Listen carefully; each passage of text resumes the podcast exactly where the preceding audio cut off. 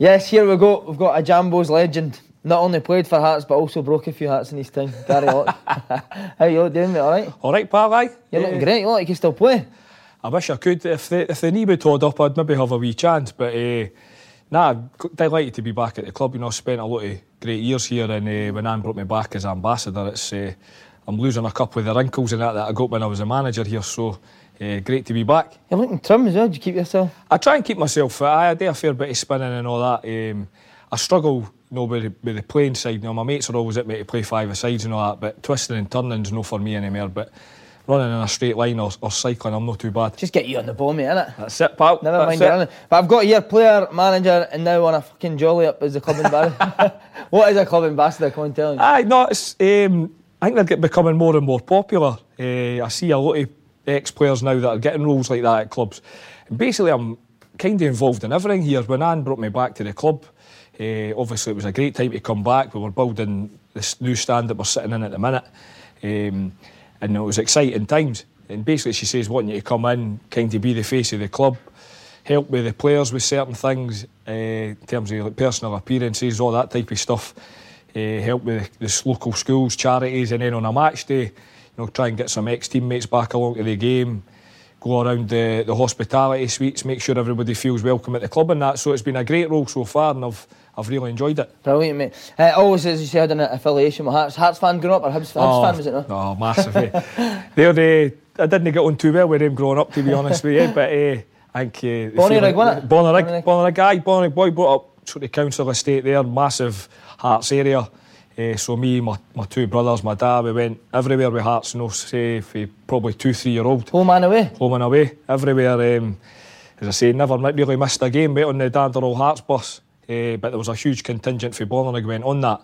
And uh, we never missed a game. And obviously, in that time, for kind of 78, 79 season, all the way up to kind of when I played 90, 90 early 90s, I never seen us winning anything. eh, So I thought, you know, I've supported a team that's not the greatest, but it was brilliant. You know, it was brilliant watching Hearts, seeing us getting promoted, relegated, and generally felt I'd never ever see us winning anything. But fortunately for me, we did. Uh-huh. How were you picked up with Hearts? Just playing with a local boys club? I played with. I started off at a team called Panda Youth Club in Mayfield, uh, just where where I stay. Uh, and I played up there at under 10s and I went into Hutchie Vale in, in Oh, Edinburgh. at Hutchie Vale? A massive club? massive uh, boys club, still a, no, a brilliant boys club now. And uh, came right through with a guy called Paddy Dolan, who was no, a brilliant coach and probably one of the, the sort of early influences on my career, apart from my dad. Paddy was brilliant with his. Uh, and then I started kind of training with Dundee when I was nine, ten year old. And probably the last club that I actually started training with was Hearts. They kind of went for years floating about with Celtic Rangers. I used to go down to like Man United in the school holidays. And I was like, "Okay, what am I doing wrong here? How come Hearts haven't, haven't had a look at us? And then kind of 11, 12 year old, I went to a t- uh, tournament down at East, Easter Craigs through at Glasgow. And uh, Ian Grassick, the Hearts scout at the time, gave my dad his card and never looked back after You had to go to Glasgow to get a tri- trial It was like a tournament with Hutchie. Yeah. We Aye. played like tournaments all over the place. And we went through Easter Craigs and uh, played with Hutchie in that tournament. I did all right in the tournament, and then Hearts, Hearts kind of scouted us that day, and then I came in, started training with a guy called Kenny Brown, and then never really looked back after that. Uh, was it 92, 93 uh, you first started getting him in the first team? Was it Joe Jordan was the manager? Aye, Joe was A Joe was legend, eh? gaffer. Aye, he was gaffer, and uh, he was brilliant. He was the first manager that I'd kind of worked with that changed the whole kind of culture. You know, he had obviously played in Italy, and when he came in, it was like the boys would start to eat differently, would train differently. Pre-season was completely different. Uh, so I seen a, a kind of another side to to football that I'd probably never ever been used to. And then Sandy Clark was obviously a huge influence on, on myself, Paul Ritchie, Alan Johnston, um, Alan McManus, all these boys, Kevin Thomas. We all came through with Sandy. He was he was brilliant, and it wasn't until Joe left that I actually made my first team debut. But I learnt so much under him. You just on the debut, obviously being a big, massive Hearts fan. What, what do you remember? Did you know you were going to play, or was it? I was on. I'd been on the bench. Um, myself and Alan Johnston were supposed to go to New Zealand um, under? Joe. Uh, basically, it was a, a three-month jolly, but he wanted us to go and, and play in New Zealand uh, over the summer. Right. And you know, Joe was, you know, uh, he was like, "You need to go. It's an experience that you'll never forget." So I'd actually, I mind, I'd set up a bank account and everything to go to New Zealand. Uh, and about two days before we were due to go, Joe uh, got sacked, and Sandy Clark took over. So the morning we were supposed to fly out, we got a phone call from Sandy saying, You're not going to New Zealand anymore. You and Alan are in the first team squad for this weekend's game against Airdrie. So obviously, you're, can, my, my whole dream growing up, can, young lads will say now, oh, I dream about playing with Barcelona, Real Madrid. Mine was simple. It was like, I dream of playing for Hearts. So I was kind of was made up to help my dad and that. The whole family was made up. But they were at the games anyway, so they were all here. I was on the bench. We drew one each, and Alan scored. He made his debut that day. Didn't get on, so I was obviously gutted, Gutted, at, the, at the end of the game. But I was like buzzing the fact I'd been on the bench for the first team. And then the following week, we played St Johnstone last game of the season, and I remember Derek Ferguson saying to me, "You'll make your debut the day." He says because I'm going to come off. For you? Just to let you get on. Brilliant, And, eh? What a guy Derek oh, Ferguson Brilliant, honestly. Uh-huh. What a player! Like growing up, you know, I, I loved, I loved like watching Fergie every day, you know, and, and I was always a central midfielder as a kid, so I, I kind of tried to model my game on him. See, I know the guy you are. See, when you were a young kid, were you chirpy with the first team or were you quiet? When I first came in, I remember my first day here, like yesterday. I come in, and obviously you're buzzing, Hearts fan, Heart, young Hearts lad, and that. So I came in, and it was during the close season, and we had a physio here, Alan Rae. An absolute maniac, right? So his job at the time now, you've got like youth coaches and that. He basically took care of all the young lads when you came in. So I've came in my first day. There was only a big boy, John McCaffrey, was on the treatment table, and the boys, I can't mind how they weren't in, but I was the only young lad in, and uh, I was sitting, and Alan says, right, no training today, but I'm going to give you a circuit. So I'm like, all right, magic. So he's gave us a circuit, and I'm looking at him going, I didn't have a fucking clue what a burpee was or anything like that. So I says to Big John, I says, what's a burpee? And he's like, stand on that. It was a big, like, it was a beam, right? He says, put your foot on it and touch your toes. So I'm doing this, right? And Alan Mays walked in and he's like, fuck are you doing? And I'm sitting going, eh, doing a burpee. He's like, that's not a fucking burpee, you idiot. He says, get down and give me 20 press ups and that. So he was horrible with me, right? Absolutely horrible. Made my, my day a misery. So I went home, my dad's like, "Ah, right, how was it? And I was like, "Ah, it's fucking, I hated it. Said, I didn't want to go back. Mm-hmm. He's like, nah, you need to get your finger out your ass. You've got to be a bit braver than that. So I've come in the next day, and Alan was a completely different person. He's like, how you doing? All right, did you enjoy yourself yesterday? And I'm like, how can you be say horrible to me yesterday, yet you're so nice to me today? And what it was, it was just testing your character to see if you could handle a wee bit of stick. And because I went in the next day, he's like, right, aye, well done. You did all right yesterday. You did a few jobs and all that. Welcome to Hearts. So that was a, it was an initial sort of grounding for me Yeah. that you have to accept a wee bit of stick because if you can't, you'll you'll crumble, especially at a big club like this. Uh, and the grounding we got at Hearts under Alan Rae and Sandy Clark stood us on in, in great stead for the careers that we all had. Because the manager who's here now was also a player as well, Craig Levein. Was he different to how he is now? He's, he's meant to be a hard bastard. He's isn't he? aye, he's, he was, well, I seen that for myself. And he laid out Big Hoggy and uh, Uh, were you there, aye? Aye, I played that night. Honestly, I was just a young lad at the time. Uh-huh. And uh, you know, no doubt Craig will regret that uh, when he looks back at his career. But it was like it was a friendly, and uh, Ken Big Hoggy just t- kept heading the ball, and all of a sudden Craig just turned round, bang, and at half time you're just sitting there, Hoggy's lying with his nose all over the place. Big Craig's obviously sitting there, gutted at what he had done, and uh, Tommy McLean was the manager at the time. You're sitting like, what's happening here? It's a friendly. We're doing to nine men, uh, but you know it was kind of something that it happens a lot. You just been Yeah, there yourself, you know, on training pitches. Uh, people lose their rag with each other. You get the odd fight now and again, but again, it's it's kind of part of your part of being in a team, part of the team spirit. Everybody wants to win. Uh, but it was a, it was a night I was, I kind of just breaking through, so it was. I couldn't believe what had happened. Craig that would always be on you. I but he was a captain. He was a captain here, and uh, yeah, it was great with, with us as young kids. You know, he was always obviously encouraging you. But when you go in the first team, you, know, it was, it was a matter of winning. Ken, that, that's one Yeah. thing that kind of disappoints me a wee bit now. Is I hear all the time, oh, you got to enjoy it, you got to enjoy it. But when you get into the first team environment, you only enjoy it when you win. Ken, if you didn't win, managers get the sack. If you didn't win, you get moved on to another club. So you've got to win, and that was one thing that Craig, Dave McPherson, Gary Mackay, Robbo, Al McLaren, all these boys, they were brilliant players. But when you go in the first team, you learn you learn quickly. You couldn't make mistakes. Do you think that's why you went and had the career you had? Because of that grounding you had the as a kid? grounding, the grounding I had here, I would never change. And you know, I know we've got to move with the times and all the rest of it. But it never done me any harm. You know, Sandy was really tough with us. Uh, came we had jobs to do here. We'd clean the terracing on a Monday morning, which was honestly was fucking horrendous. Well, even when you were in the first team, was that Even, still- even with the first team, I you play the I'd play the first team on Saturday. Monday, I was in the shed picking up like sort of crisp packets that were in the urinals and that, you know, with bare hands. And it, honestly, you'd come in minging. You'd have to shower for about four hours. But it was like, if you didn't get your finger out and want to be footballers, you might end up, you know, sweeping the streets or picking up litter or working with the council and that. So it was a it was a brilliant grounding, and I think. And it gave you a responsibility as well. Kim, we all had jobs to do, and if we didn't do them properly, you know, Sandy would have the lot of us out, out in the pitch, doing laps of the pitch. It was basically if you make a mistake with your job or on the pitch, you're going to cost your teammates. So you've got to learn. And uh, you know, I think we've got to. I'm not saying Bring go back, back. go back to that, but have young lads taking a wee bit more responsibility as youngsters because you didn't really see that now. As you mentioned, uh, like his teeth, Joe Jordan lost his job that season, uh, replaced with Sandy Clark. What was it new? I think Sandy Clark seen. I think he's, he's seen somebody also as a, a big hearts man, and any player says it, they were winners. But I genuinely, you know, even for a young kid, I used to, if we got beat, I'd be greeting for about two hours after the game. Must have done a lot of crying. Eh? Ah, all the time. well, especially watching Hearts when I was a young lad. And uh, because we'd been so close all the time, you know, but when I got into the Hearts team, I was like, you know, I'd love to, I'd love to win something. Not just as a player, but as a fan. You know, I was a huge fan. The only thing I'd seen Hearts winning was the 10 at 6s, eh? and even that, I think it was with my dad on a bender for about two days. and you're sitting going, 10 at 6s, so surely we can do better than that. And then I'd, I'd been at the at Dens, 86. I'd been at the Airdrie semi-finals, the St Mirren semi-finals, where Kim were expected to go and win.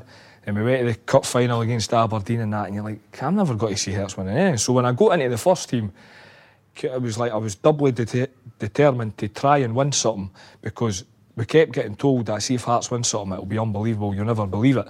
But when obviously when I got into the team, we'd never ever won anything. We'd always got so close. Eh, so when I got in the team, we all had a determination to try and win something. Chick Charnley said that Sandy Clark found it tough with big characters. Was it was it similar here at Hearts? Now, I think because when Sandy took the job, he had obviously played with, with Robbo and, and Big Slim Al McLaren and that, and then he brought all of us through. So that was kind of the nucleus of the, of the team that Sandy had.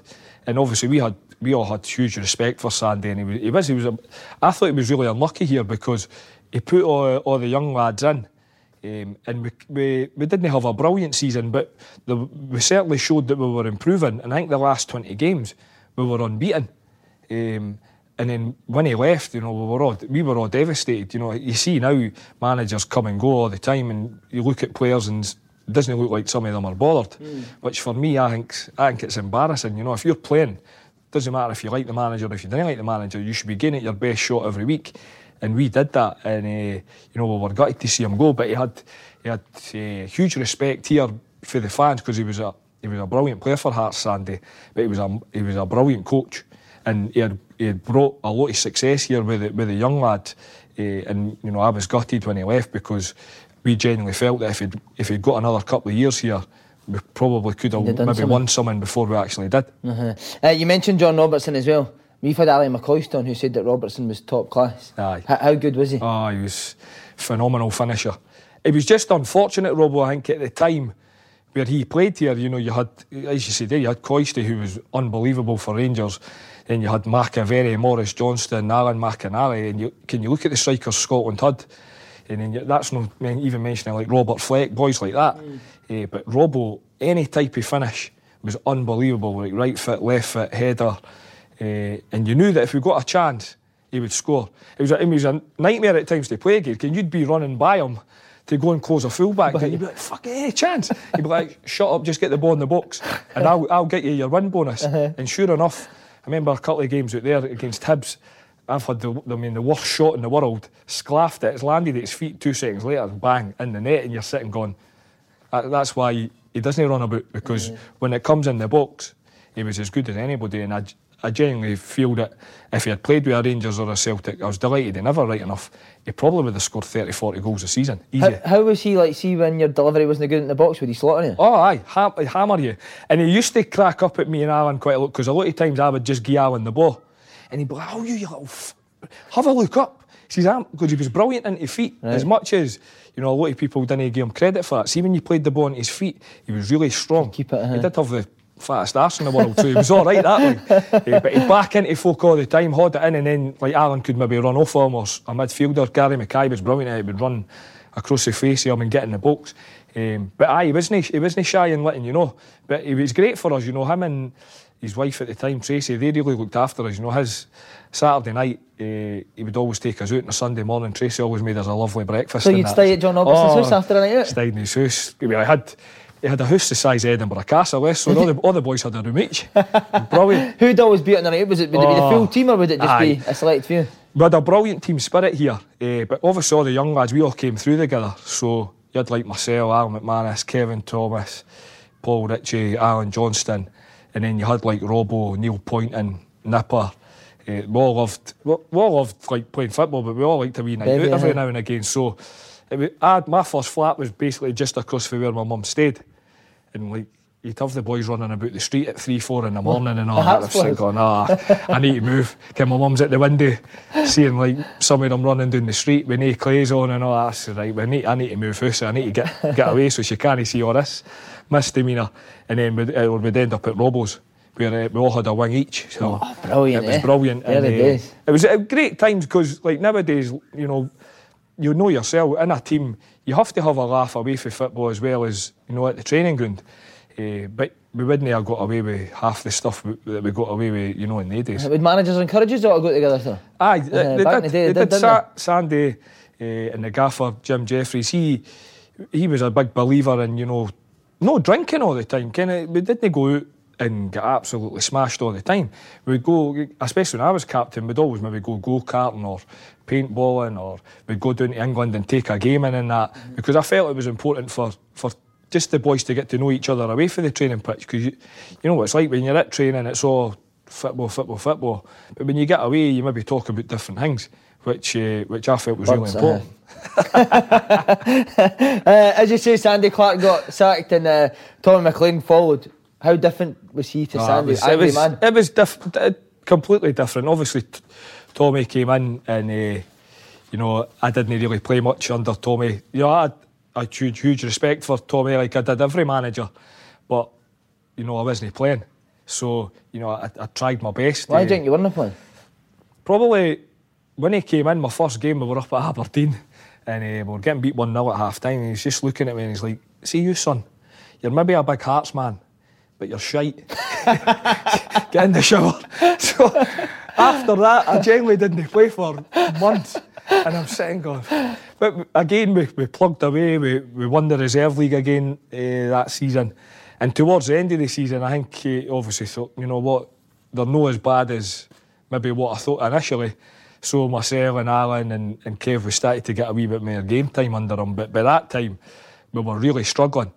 Um, and we came in the last sort of two, three games and we just just avoided relegation that season, which for, for Hearts was an embarrassment. And we shouldn't be fighting relegation. Uh, and then obviously that summer, Jim Jeffries came in and, and everything turned round again for me. And the jet arrives. What was your first impressions of him and Billy Brown? Aye, brilliant. They were what I loved about them. They were honestly two of the hardest boys you, you could work for, like in terms of standards. But they were brilliant with you. See, if you if you turned it on and you and you worked hard, you might, didn't have to play well all the time. As long as you gave it everything you had, they would have you every day of the week. If they ever seen you slacking off, my God, it was unbelievable. What's the to- worst you've seen them crack at? Ah, it was a semi-final with the Scottish Cup. We played. We Gar- Gary Naysmith will tell you this. We were playing in the semi, and he was getting a hard time for Kevin McAllister. So he's come in at half time, and he's grabbed wee Gaz by the throat. He wouldn't get away with it that way. He's got him up here, and his wee legs are like this. eh? He says, "If we get beat today, it's fucking your fault." He says, "You better get your act together and all that." He went berserk. And then uh, there was an half time, we were on our great run, near the top of the league, and we played St Johnstone, I think it was a Monday night. And we actually won the game 3 2. And we're joking, we were in the dress we're in the dress, it was about half 11. Right, and he's gone berserk. He's let everybody down. You've let the fans down. That's not acceptable. I'm not accepting that as Hearts manager. You're better than that. And I'm sitting to filters and I'm like, "Can we won? And he was gone berserk. Filters is like, start taking his strip off, gets the shorts and that off. He was a character and all. Uh, goes into, the, goes into the shower. Je- Jeffries goes through, basically picks him up by the neck. Naked.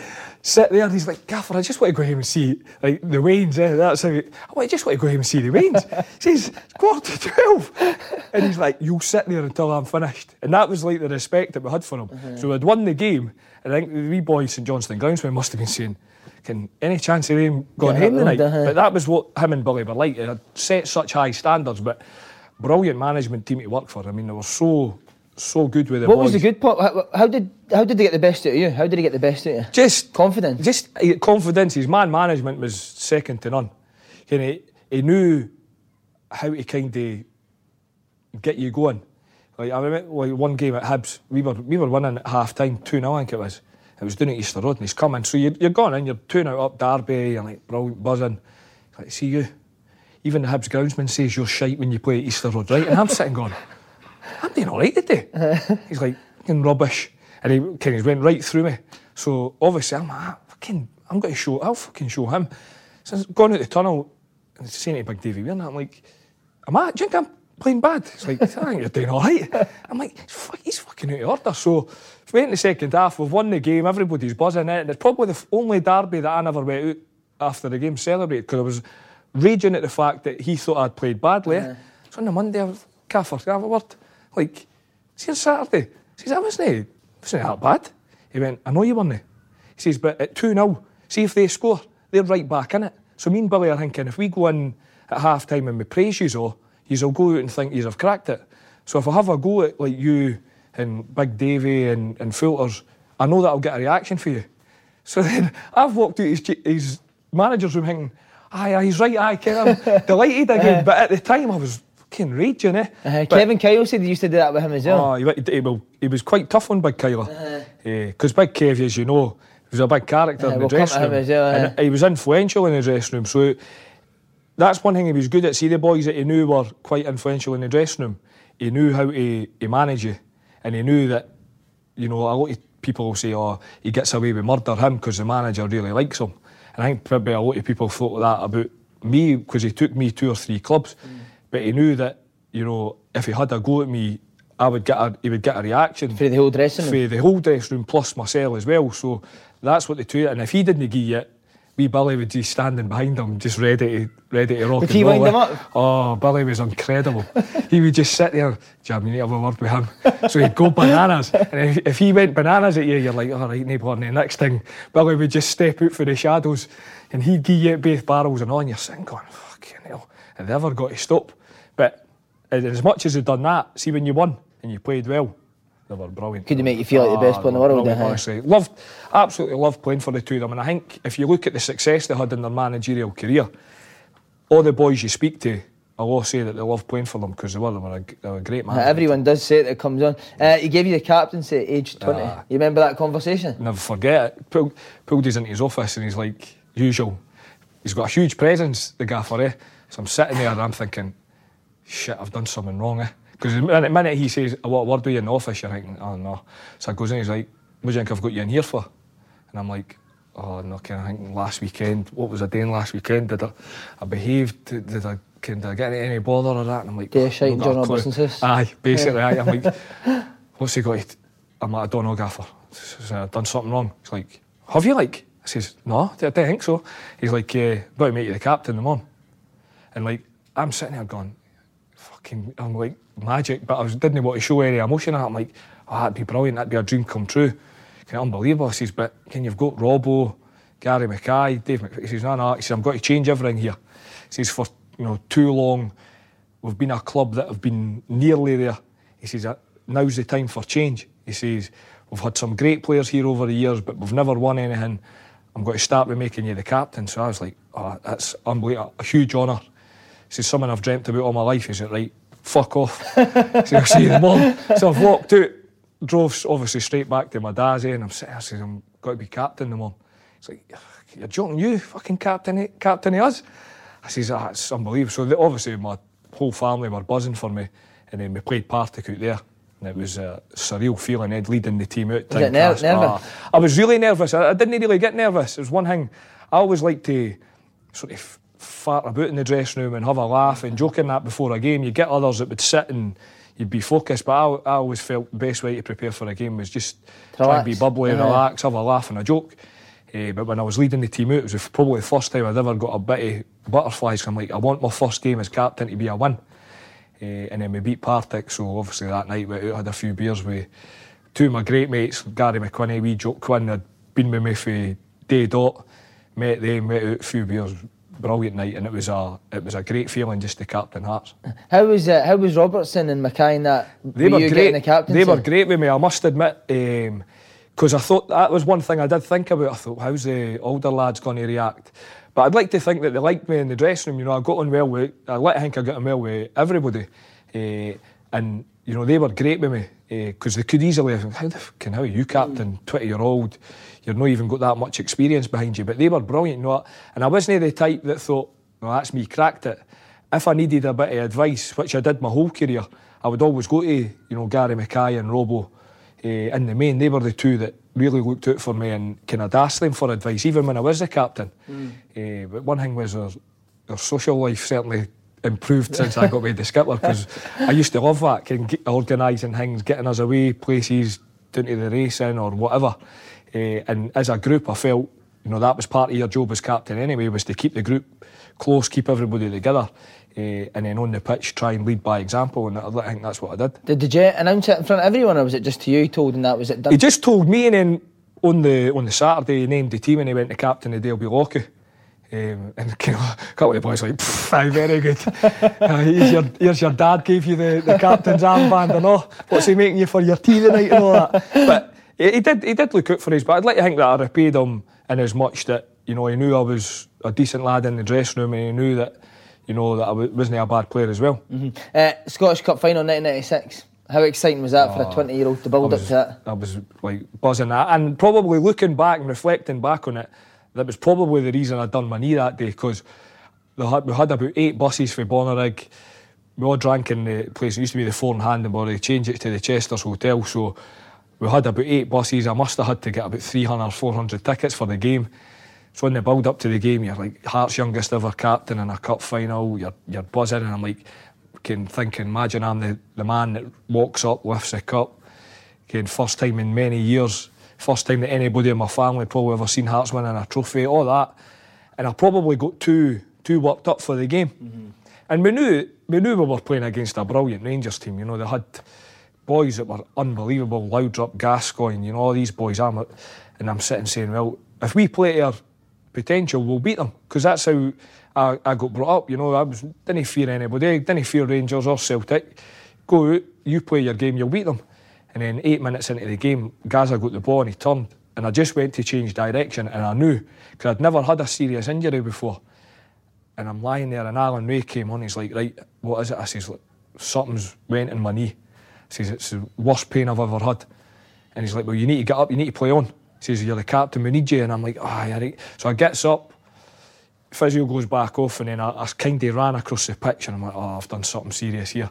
And then the ball went over my head, and I went to turn again. And that was it. Game over. Um, and I, just a mixture of emotions. I'm like, I can't let the team down.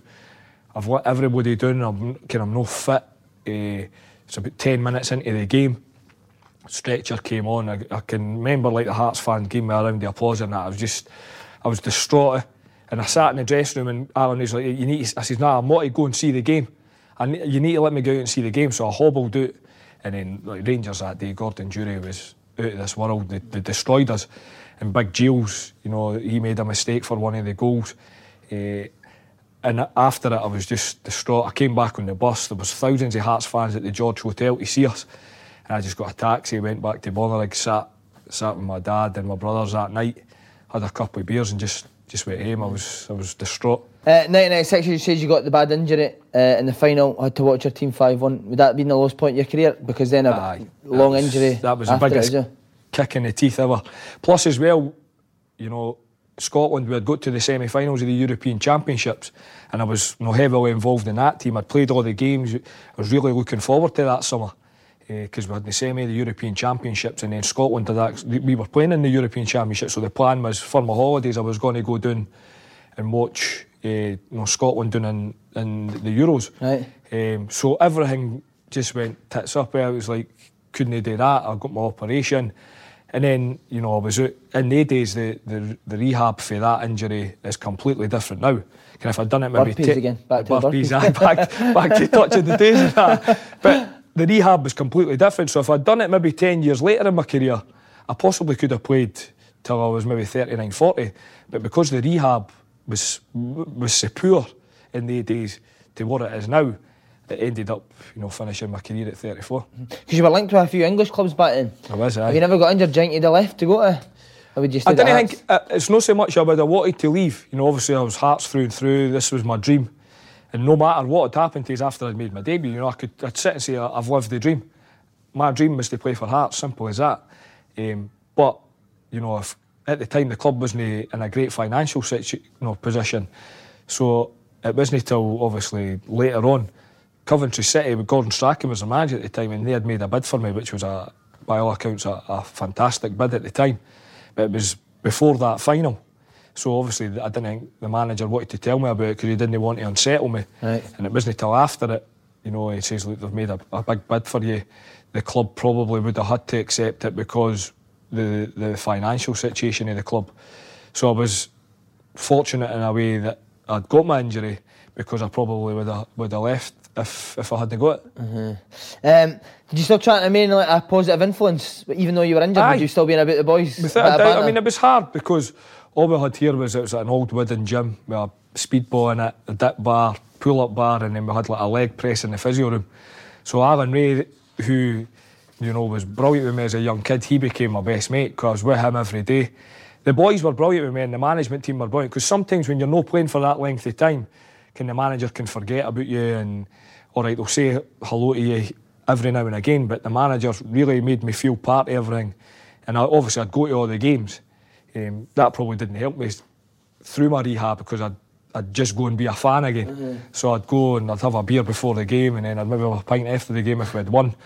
And I would be like, you can't, you're not a fan anymore, you're a player.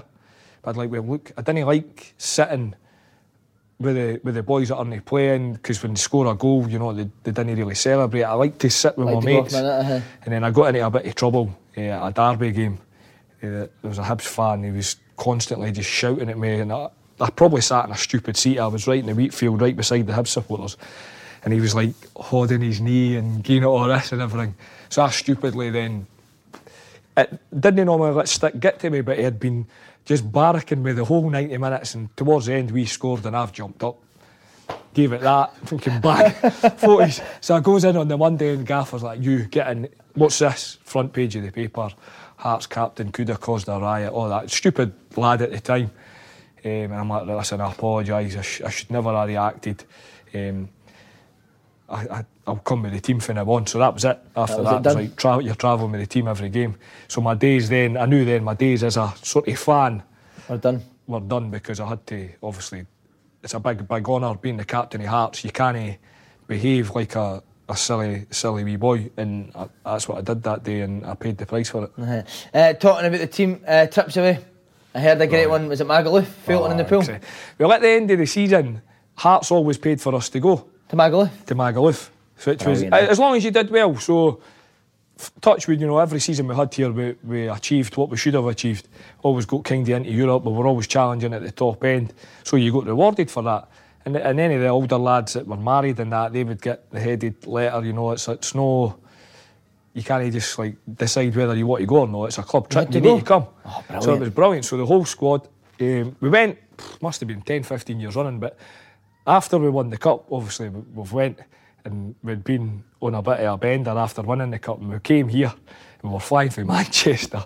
So me being me and Alan McManus being him, we gets to the top of the road there, and Alan Rae, it was his. The manager didn't come till like three, four days after we went.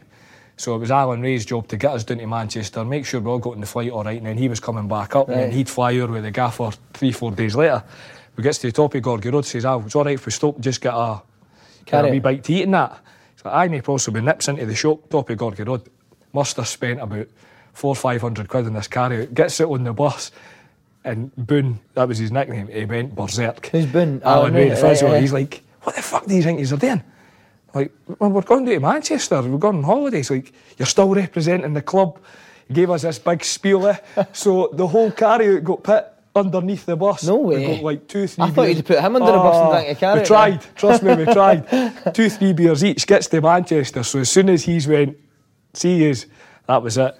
Absolutely phenomenal, phenomenal trip. Would the jet not get involved in the banter now? He would get involved. Oh, aye, he would get involved. But he was always, if the boys went out, he was always Separate. away at the road. Because Uh-huh. I think, and latterly, when I got into the coaching side, I could understand why. Because when boys get a beer in them, maybe the boys that aren't playing, or maybe say, oh, Gaffer, how man will playing? And it's not the right time to have a discussion like that. So he kind of stepped away from it. But he liked the fact that the boys would all be together and would have a good time together and that, because I think that, that made for a good dressing room.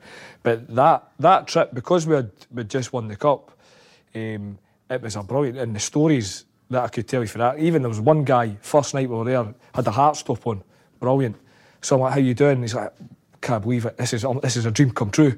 I've come to Mallorca and I've met the team.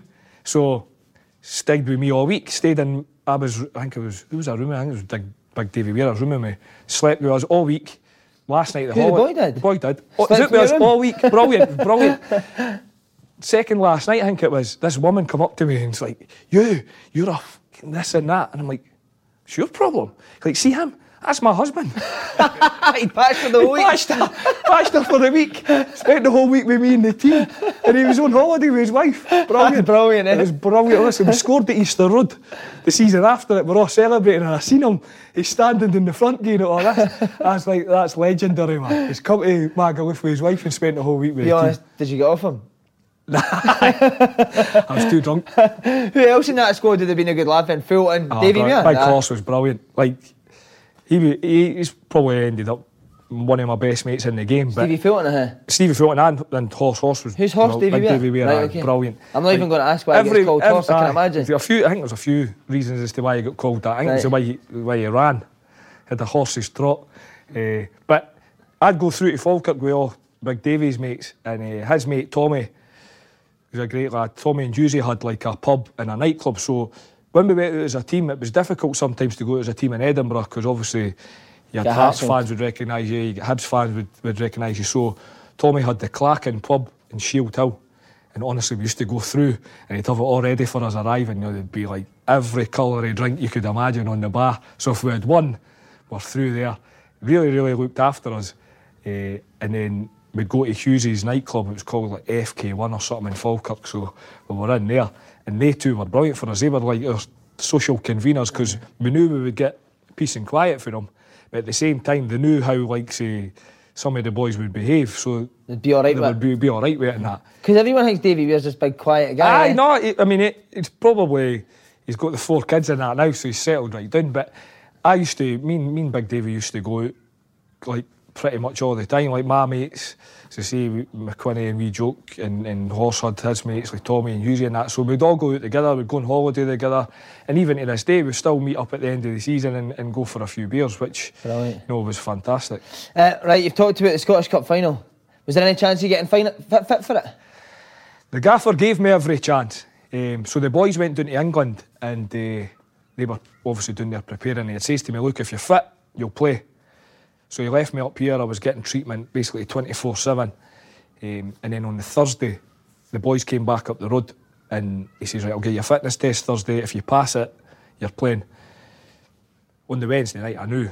I, I, I knew. I'd ran on the Wednesday and my knee was struggling. And I could have, you know, said, aye, I'm all right, played for five minutes, came off, and I'm like, nah, you've got to put the team first. I was always like that, even though I was a captain, the team comes first.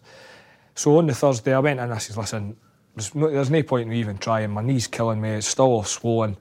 Um, all I want is the team to win the cup. I I couldn't care less about myself. It's, it was difficult because I'd missed the League Cup final with my knee. I was missing this cup final with my knee. Um, and I, and I obviously I came back and I'd played all the early rounds in this competition. So I'd played my part and I was like, I'm not fit. So I got my head round that, But at night, I'm not going to lie to you, I went home the Thursday night, you know, and I sat in my house myself and kind of was dead emotional. I was sort of crying like, Ken, it's happened to me again. I'm going to miss another final. Ken, when am I ever going to get a, a wee break here? But I thought, next game day, you're still the captain. The boys were all like, you know, you're club captain, we, we need you here. You, and I'd done my usual. I just went about it like I was playing. You know, I was encouraging everybody. I was in the dressing room before the game. uh, try to lift everybody's spirits and that, and then obviously the boys went and, went and done the business. And for me, first and foremost, as a fan, I'd seen Hearts lift their cup, and it was probably the, the best day best day ever. Was it nerve wracking watching it for the Oh, horrific. The last 10 minutes, and any Hearts fan will tell you the same, the last 10 minutes felt like five hours. And, you know, well, it, obviously, I think it was Coisty's went down with a big Davies tackle the edge of the box. You're thinking, oh no, Willie's got to get a penalty here. We're going to blow it again. He hit, gave a free kick outside the box. And luckily for us that day, Albertz was suspended because they got about 10, 11 free kicks for about 30 yards out that Albertz was deadly. You know, he would score, whereas Amoruso was was booting the ball into fucking Rose Ed, he was booting it into like fucking Bishopton and all that, you know, it was like, thank God he was hitting the free kicks. And then obviously when, when he blew the final whistle, it went for like the best feeling ever. Then I was in the tunnel area and all the boys, myself, Katongo, Pointon McManus, all the boys that were in the squad that hadn't played that day, this guy, never forget his face, it was the SFA and he's like, you can't get on the pitch. And I, I'm like, aye, very good, mate. Get out the road. He's like, you're not getting on the pitch because if you if we let you out on the pitch, you could incite a riot. And. I'm sitting going, mate, I've waited my whole life for this. You get out my road. So I've kind of grabbed him. Just as I've grabbed him, the gaffers came in to do a television interview. And he's like, what's the problem? I says, can, I'm not going to repeat what I said, but I says, this joker's not letting us on the pitch. I says, all we want to do is get out on the pitch and see the boys. And Jim and Gaffer and Chris Robinson, to be fair, came in and went, if they didn't get on the pitch, there'll not be a presentation of the trophy. You let them on the park. They're kind of every bit as much part of this squad as the boys that have played today. So we gets on the park and it was unbelievable. Like I'll never forget it. The fans were all going mental. Could you see your dad in it? My twin brother was on the pitch before me. He had the white hair strip, maroon shorts. Kid not be you? Uh, no, what he had done is when the final whistle went, because he had the strip that we were wearing, he's dived on the park. So he's grabbed big, big Davy, Paul Ritchie, because it was obviously he knew them all because we socialised and all that. He's jumping about with him, and then eventually I think one of the boys went, right, Kev, you better get back in the terracing or you're going to get lifted here. So he's jumped back into the Hearts end. I've went out. First, I've just seen all the boys. I was just, just so happy. And then I've seen like all my mates, my dad, my, all my family were in the, the Hearts end. And like they're all in tears. We were, we were all in tears because we were just so, it was just so emotional in that. And it's a day, as I say, it's a day that I was in, I was lucky because I've won two trophies here in my time here. In 2012 was unbelievable, but that one was like magic because loads of generations of Hearts fans never ever thought they'd see us winning anything, myself included. And I thought back to like Dens Park, how I felt that day. So, that, so see at that time, you actually thought back to Oh, aye, times? like as soon as the final whistle went, I went like that. Remember how I was feeling at Dens, and I seen like my dad and my uncles and all my mates, and all the boys were on the bus. They're all like grown men in tears, and I'm like, I'll never forget how bad I felt that day because it was the lowest day I've ever had. And then to see everybody, the same people, so crying happy. again, but it was sort of obviously tears of joy. It was like it was so surreal. It was incredible. And then, because you played in previous rounds, you and Stevie Fulton lift the cup. Aye, Would that be the most special moment It of was your career? unbelievable, uh, and I wasn't expecting it. But You must the great next to Stevie Fulton as well, Ah, I was looking brilliant, I? The suit was horrific, and the, I get hammered for the hairstyle. But if it was good enough for Beckham, it was good enough for me. You know what I mean? Eh, and you know they'd say to us, "You're lifting the cup. You're our captain. You're the club captain. You, you're the one that's led us all season. We want you to lift the cup." And to be fair, Tam Cowan hammers me because like you, you done it before John Terry done it. eh? You still, but it, it, I didn't want it to be like that because Fulters was the captain that day, and Fulters had been brilliant that season. And he'd say, "Look, you're lifting the cup. I was the captain on the day, but you're lifting the cup. I want you to lift the cup because you're my captain." Type thing. And you know, I'll never forget that to this day. That that was how much it meant to me. But the boys were brilliant eh, because at the end of the day, they were the boys that won the cup. You know, I, I obviously I was played in the early rounds and that, and I was part of the squad. But I genuinely didn't believe I deserved a medal that day because I didn't play. But to lift the cup and see so many happy faces, and obviously for the gaffer and Billy as well, because we'd been beat in the previous two finals, and Big Jules as well. You know, I had The a goalie. wee, I had a wee five minutes with Jules after that final because I'd had a nightmare in '96, and Big Jules had a bad day that day as well. This was complete reverse because he was outstanding that day. He was man of the match, and just to see him, and he was a, he was a lovely big lad, unbelievable uh, teammate, and to see him so happy for what he had achieved that day was was something that kind of even talking about it now, it still makes me like well up a wee Uh-huh. bit because the big man was honestly the nicest guy in the world, and he deserved that final so much because of what he had went through in '96. Celebrations after it. Where was it? Back to here. It's incredible. The problem we had that day was obviously we're, we're in the dressing room, straight on the, the beer, champagne everywhere. None of us had obviously had anything to eat since the pre match meal. Then Fulty and Big Gilles got picked to go and do a drug test. So whilst they're doing that, we're obviously in the dressing room, we're on the drink, gets on the team bus, and we must have sat in the team bus for two hours waiting, Waiting on them. waiting on Fulty down the toilet. So by the time he came on the bus, we're all Steaming. miraculous. like and it's probably my biggest regret because when we came back here, I'd, we, we kind of we didn't know what to expect, and I think a lot of Hearts fans were saying like, "What, what do you do now?" We're that used to going to finals and getting beat. We'd go and get a few beers and go home. Like, what do we do now? So we got to like Sighthill, and then the fire brigade. There's a fire station just as you come into Sighthill. All these Hearts fans are on top of the the the, the uh, Fire engines. Fire engines, eh? And they've got the heart scarves and that, and they're all jumping about. So we're like, fucking what's happening here? And the closer we, we got to like Chesser, the more people were kind of coming onto the streets and that. And then we got to Chesser, and um, to this day I'm amazed that, neighbour, that nobody got injured or, or no, nobody ended up under the bus because you had fans jumping out for everywhere. I think you can see some of the footage on like Neil Pointon he did a homemade video at the time and there was punters just jumping out for pubs, they were jumping out for the street, they were jumping in front of the bus. And it took, must have took us about two hours just to get along Gorgie Road. And by the time we got just round this bend here, it was carnage. Kind of was, there was the, the driver couldn't see because of the champagne on the windows of the bus. Like all the boys were on the roof of the bus. How none of them fell off, I'll never know. And then when we got here, Hazel Irvine was trying to interview us, and it's the most embarrassing interview I've ever done. I couldn't chew my fingernails. Okay, I'm like that, effing and blinding and all that. And then Fulters is like, oh, I just read a book on the way back and all that. We're all Polacks. And then we got sent into the Gorgie suite, miraculous, all night, brilliant. Ended up in Robbo's pub, and then I woke up. John Robertson I got a pub close to you. He had Robertson's bar. It's shut now. Right. He had a pub. We ended up in there, and then I ended up. eh, I woke up on the carpet at his house, as I normally did. And can't remember that Suit still on, and I'm like, shit, I have to be at Tynecastle for like half ten. So I had to get a taxi back to Bonner. I got my tracksuit back in here, still melted. Gets on the bus here, and then we had a reception at the City Chambers and all that. And then the Sunday was even better.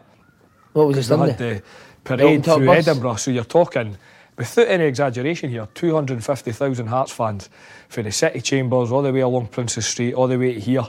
Then we went out on the pitch and never seen anything like it. And to be fair to the gaffer, he had said to us, if you win a trophy here, lads, you will not believe the response you'll get from the fans. And uh, it was. What did the foreign boy? They, could they not believe it? They couldn't believe it. It was like, I remember phoning my mate as well on the Sunday morning. I was like, How are you? And he's like, I slept on the pitch. So McQuinney and my mate wee Fergie, they broke in with a carry out, slept on the 18 yard box. No way. And they've come in on the Sunday, they're, still here. that. And I'm like, that's legendary, that. That's says, I never even thought of that. I went back to Robbo's and says, well, I would have probably joined you. So it was just unbelievable. See the things that people did. And I, I genuinely believe like, Hearts should bring out a book with the fans and their stories eh, after that final about what they did and how they got here and where they came from and all that. Because some of the stories I've heard over the years are incredible. What would uh, Jet and, uh, and Billy have done? Well, they, he stayed in one of the hotels up the town because he tells a story. I know that the gaffer in the morning he went to, he was rough as anything, so he's went to try and get some paracetamol. He says he's walked along Princes Street. He says this Hearts fan. He says you see he'd obviously slept there. Eh? He just looked up at him and went, "See that Jim Jefferies is a god," and went back to sleep. and he says I got by him and then the boys kind of woke up and went. And that's him. you know what I mean? But it was just, it was incredible. It was an incredible couple of days. Uh, brilliant. Would that have been the best weekend of your career? Aye, aye, without a shadow of a doubt. Um, And then Magaluf on the Monday, was it? Magaluf on the Tuesday. So Tuesday. basically, I'd went out the Saturday, we were out Sunday, as you do, joined the Monday club in Bonnyrigg, and then the Tuesday I knew we, was, we were going to Magaluf anyway. And, and to be fair, I suffered for it when I came back, and some of the dreams I had of that when I came back was horrendous. But it was uh, it was a couple of days that I dreamt about all my life. You know, as I said to you, although I was captain of the club at the time, I was a fan, and it was the first time I'd ever seen Hearts winning anything. So you just went, Brilliant. you went What a week. Uh, talking about games, Edinburgh Derby. Yeah, What, what's the one that stands out for you? What's your favourite? Probably the first one I played in. I, I played a, cou- I played what 14 derbies, 13 or 14 derbies, and I was lucky that I didn't lose any. So that was that was a thing that now that I'm retired, I can look back at that with immense pride. But uh, I played one where I set up the goal and got brought down for the penalty. But the, my first derby was probably the most memorable because I had a nightmare. Eh? I was trying to kick everything apart from the ball, and uh, I didn't play well at all. But I got the ball with about 20 minutes to go, and I've played a, a decent ball into the box. And Allan Johnston had brought it down and wrapped it in. And probably three months before that, I used to stand in the shed all the time. So it was like the corner at Hearts where all the all the donuts of the day used to stand. so we've ran over to that, and then as I say, I see wee joke, I see McQuinney, I see yeah, my dad. They're on the fence. So I've jumped on the fence. I'm like, yeah, get in there. So I'm standing and I'm like, five minutes later, I'm like, you better let me go because I better get back to the halfway line because we're about to start the game. But just running over there and seeing all the boys that I obviously stood with every week they're on the fence as I'm running towards them on the pitch, and it was a brilliant. Surreal, and, like the place was gone berserk, and we won the game one 0 uh, So that was my favourite derby, simply because I know the old shed was still there, so it was all all the maniacs gone daft, and you're running over, having set up the goal as well. Uh, and to beat them 1 0, it was, it was brilliant. Were they the games you'd always look forward to in the season? I, I mean, I looked forward to every game because I seen it as a massive honour every game I played. To play. To play with Hearts. Um, it was a massive thing for me. But the derbies were obviously special. And kind of the 90 minutes, it's pure like we need to beat them and it's hatred and you say things on the pitch that you would never dream of saying. But over the years, you know, I've got to meet, like say, Mickey Weir, Paul Kane, Keith Wright. Like myself, they were massive Hibs men, myself, Crabbo, Gary Mackay, we were massive Jambos. And great lads, you know, they, they were doing the same as me. They were living the dream with Hibs.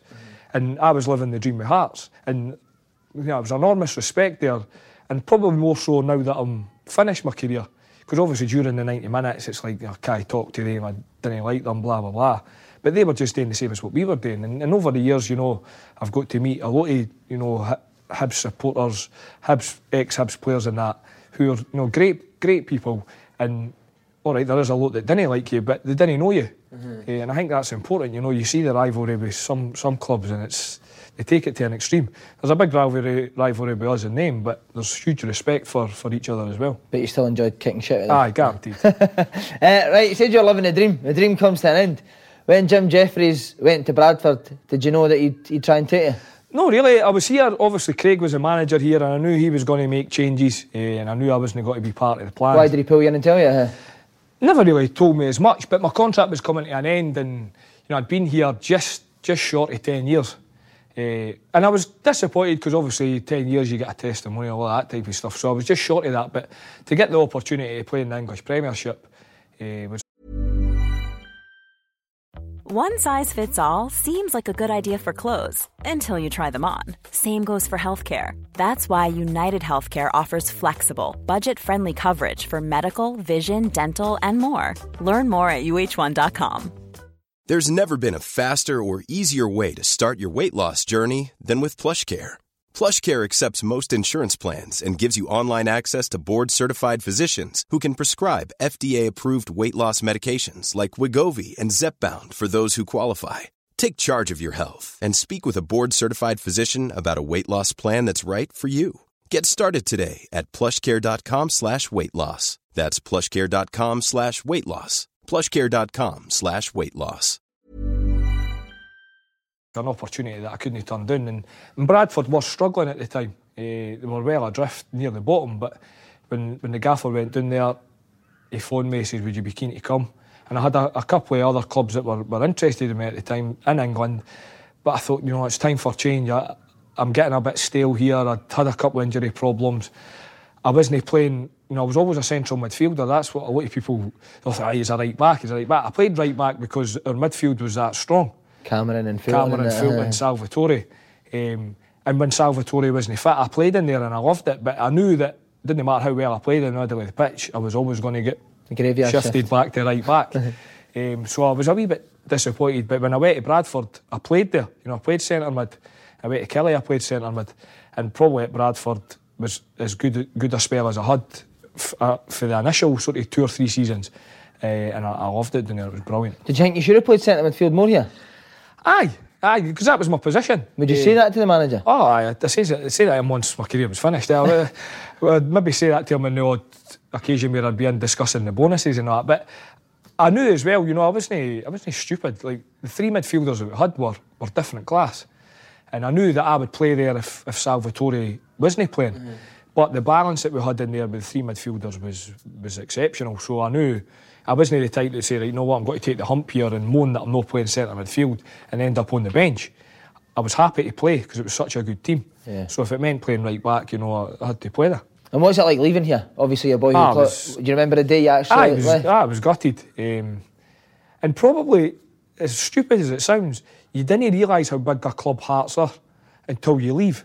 You know, I've obviously I've been brought up, dyed in the Wool Jambo, followed the club all my life, but you didn't really look at the club in terms of the size because you're such a big fan. But when you go and play with other clubs or you see other clubs, you then realise just how big a club Hearts, Hearts is. Uh, and then I went to Bradford, a great, great time there. Um, you know, played the Premiership, playing against like Liverpool, Newcastle, Man United, and that. You're like, dream come true, this. And then, although we went to the Championship, there was loads of great teams in the Championship as well, which are brilliant great league. league And I loved it. And I probably should have done it two, three years earlier because it did. It gave me a new lease of life. You're playing against different players. You're not playing against the same team all the time. And the banter was brilliant in there. Being a Scotsman, eh, like the wee kit man Jacko.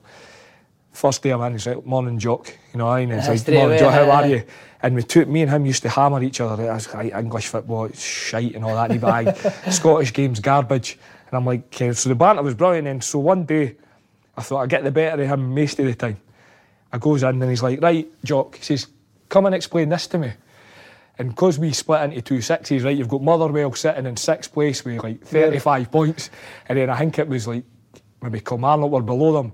They've got like 45 points. He says, right, explain that to me. I says, you know what, Jacko, you've done me. so that was me.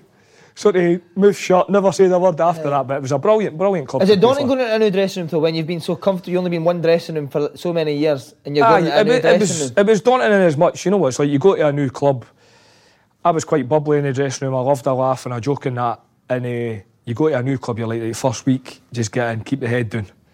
I'll no upset anyone in that. So that's what I did. And you're going into a dressing room with boys like Lee Sharpe, Benny Carbone, Stan Collymore, wow. Robbie Blake, uh, big, big names. Gary Walsh, your goalie, had been at Man United. And, uh, you know, I went in there thinking, big, big names here, Peter Beagrie and that.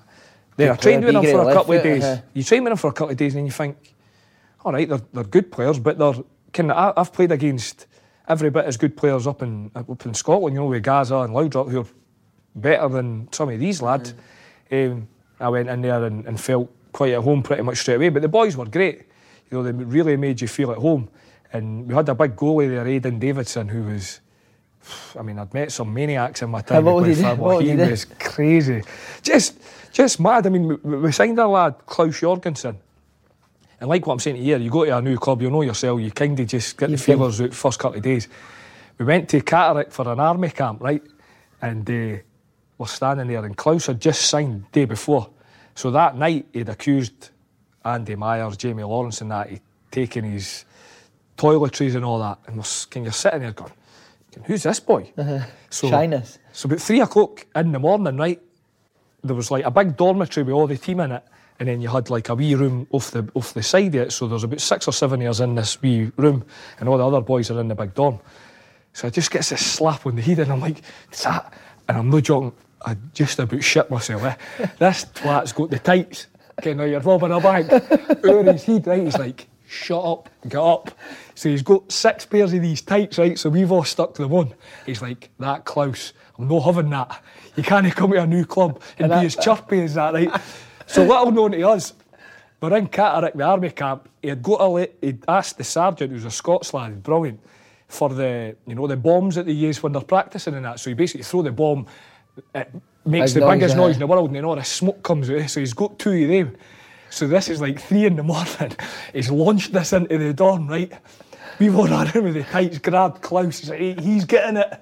He's grabbed him. But I know, they watched in Claus's face. I've never seen this oh, in my life. And Eddie's like, that'll teach him. You didn't come to a new club and be as chirpy as that. And we were sitting there. I was doubled Amazing. up. Bananas he was, but what a laugh. And it was a, a, again, it was another good dressing room. But some of the things he did in that army camp, you're like, you had to see it. Lee Sharpe must have had a few stories, eh? Oh, millions, millions. He was, I mean, even when we went to Catterick and that, can the all the females that were in the army, they were all like, can get your autograph and all that. And what a career he had had. So for me, you know, to play alongside boys like boys like him and, and Benny, you know, it was it was fantastic, and it brought it brings you on as a player because the, the better players you're playing with, the better you become. And uh, you know, it was brilliant playing down there. Uh, just on the Premier League, who, who was the best you played against up against the midfield? Uh, we've played Newcastle. Obviously, that's that's my English team. I, I like you know watching the Geordies and you know, pray they win something one day. But their midfield that day was like Batty, Gary Speed, you know, Top. Shearer up front, brilliant. We went two 0 up against them, and then you know, Shearer got one, just turned and hit it from anywhere, top bin. Then we drew two each. But just playing against these boys was brilliant because you had to be quicker. I felt down there you, you, you did get a wee bit more time on the ball, but if you made a bad pass or you made a wrong decision, you got punished. Punished, and aye. they would they would score. Eh, but they had they had a great team at, at, at that time. Eh, Was that the so- year I got Champions League with Bobby Robson? Was it? um, I think I think they were uh, they were up the top, yeah. up the top, and then Leeds Leeds had Ferdinand, Bowyer, Harry Viduka. Harry Kewell. Um, so that, that I mean they, they were exceptional as well. Uh, so to play against these boys was was brilliant. Was it just too much for too much work to do for Aye, Bradford? we, we were, as I say, by the time I had signed there, we were we were adrift, um, and then we ended up going down to the championship. But just just that sort of six seven months of playing against these teams, and when you're going to Anfield, you've got to Goodison, White Hart Lane. It was it was, it was unbelievable. Brilliant, uh-huh. Uh, why did Jim leave? I think they hit we hit financial problems at Bradford. You know. Um, they kind of followed me about in my career, to be fair. Your wages, mate, bit of aye. a jinx, aye. So, uh, we had administration that spent money that, that they shouldn't have been spending. Uh, boy Geoffrey Richmond there was, let's say, a, a rather flamboyant character, and you know he was spending. mo- I mean, we had players at Bradford that were probably on more than what, like say, Gary Neville and Scholes and that were getting at Man United. Really? Which at that time was ridiculous when you see what they achieved. Um, but we, we just spent crazy money, and then obviously it took its toll. Club went into administration, and then we had a season in the championship. We started brilliant. We were up the top, had a great side, and then obviously Berry had to leave. Windass left, Petrescu and all that moved on. So it was like we then became obviously a, a lot weaker. And we finished what, mid-table that season, which was which was all right. I thoroughly enjoyed my time down there. See when Jefferies left, were that were you kind of thinking I want to get away here? No, no, I, I genuinely seen my future in England. Because the, the gaffer left, um, then he came back up the road. But obviously, I, I was really enjoying my football at Bradford. I loved it. I loved playing at different places, playing against different players. And I was probably playing as well as what, what I'd played for you know, a number Your of years. uh-huh. Uh, you know, did, did pretty well, I thought, down there. And then we went and we got to the summer, and basically the PFA down there were brilliant. Um, we got a phone call saying that you've all been sacked. Everybody's sacked. That's you. And you're sitting, can I just arrived on my holidays? And I'm like, can hell, not going to get any wages or that. And then Mick Maguire for the PFA's phoned us about five minutes later. Just report back, first day pre season, everything will be fine. They can't sack you, blah, blah, blah. So they were brilliant. But we went through that summer, we, we didn't really get, you know, our wages that we were supposed to get. The PFA gave us some money just to, to make up for not getting paid. Paid, uh-huh. So it went on for like five, six months. And then when the gaffer phoned me to come back up the road, I'll be honest with you, it, it wasn't my first choice. But at the time, it was it was close season. And you know what it's like, clubs didn't really go and sign loads of players close season because they're not really what to pay you for doing nothing, Nothing, during the uh-huh. close season. And I just felt it was a bit of stability, you know. it was, uh, I was at a stage where I, I wasn't getting paid for like six, seven months. I'm like, right, I need to get something sorted. And then, you know, the Peely working with him and Billy again, obviously, in, in Kilmarnock. When I went up to meet the directors there, you know, Bill Costley and that, they were, they were fantastic.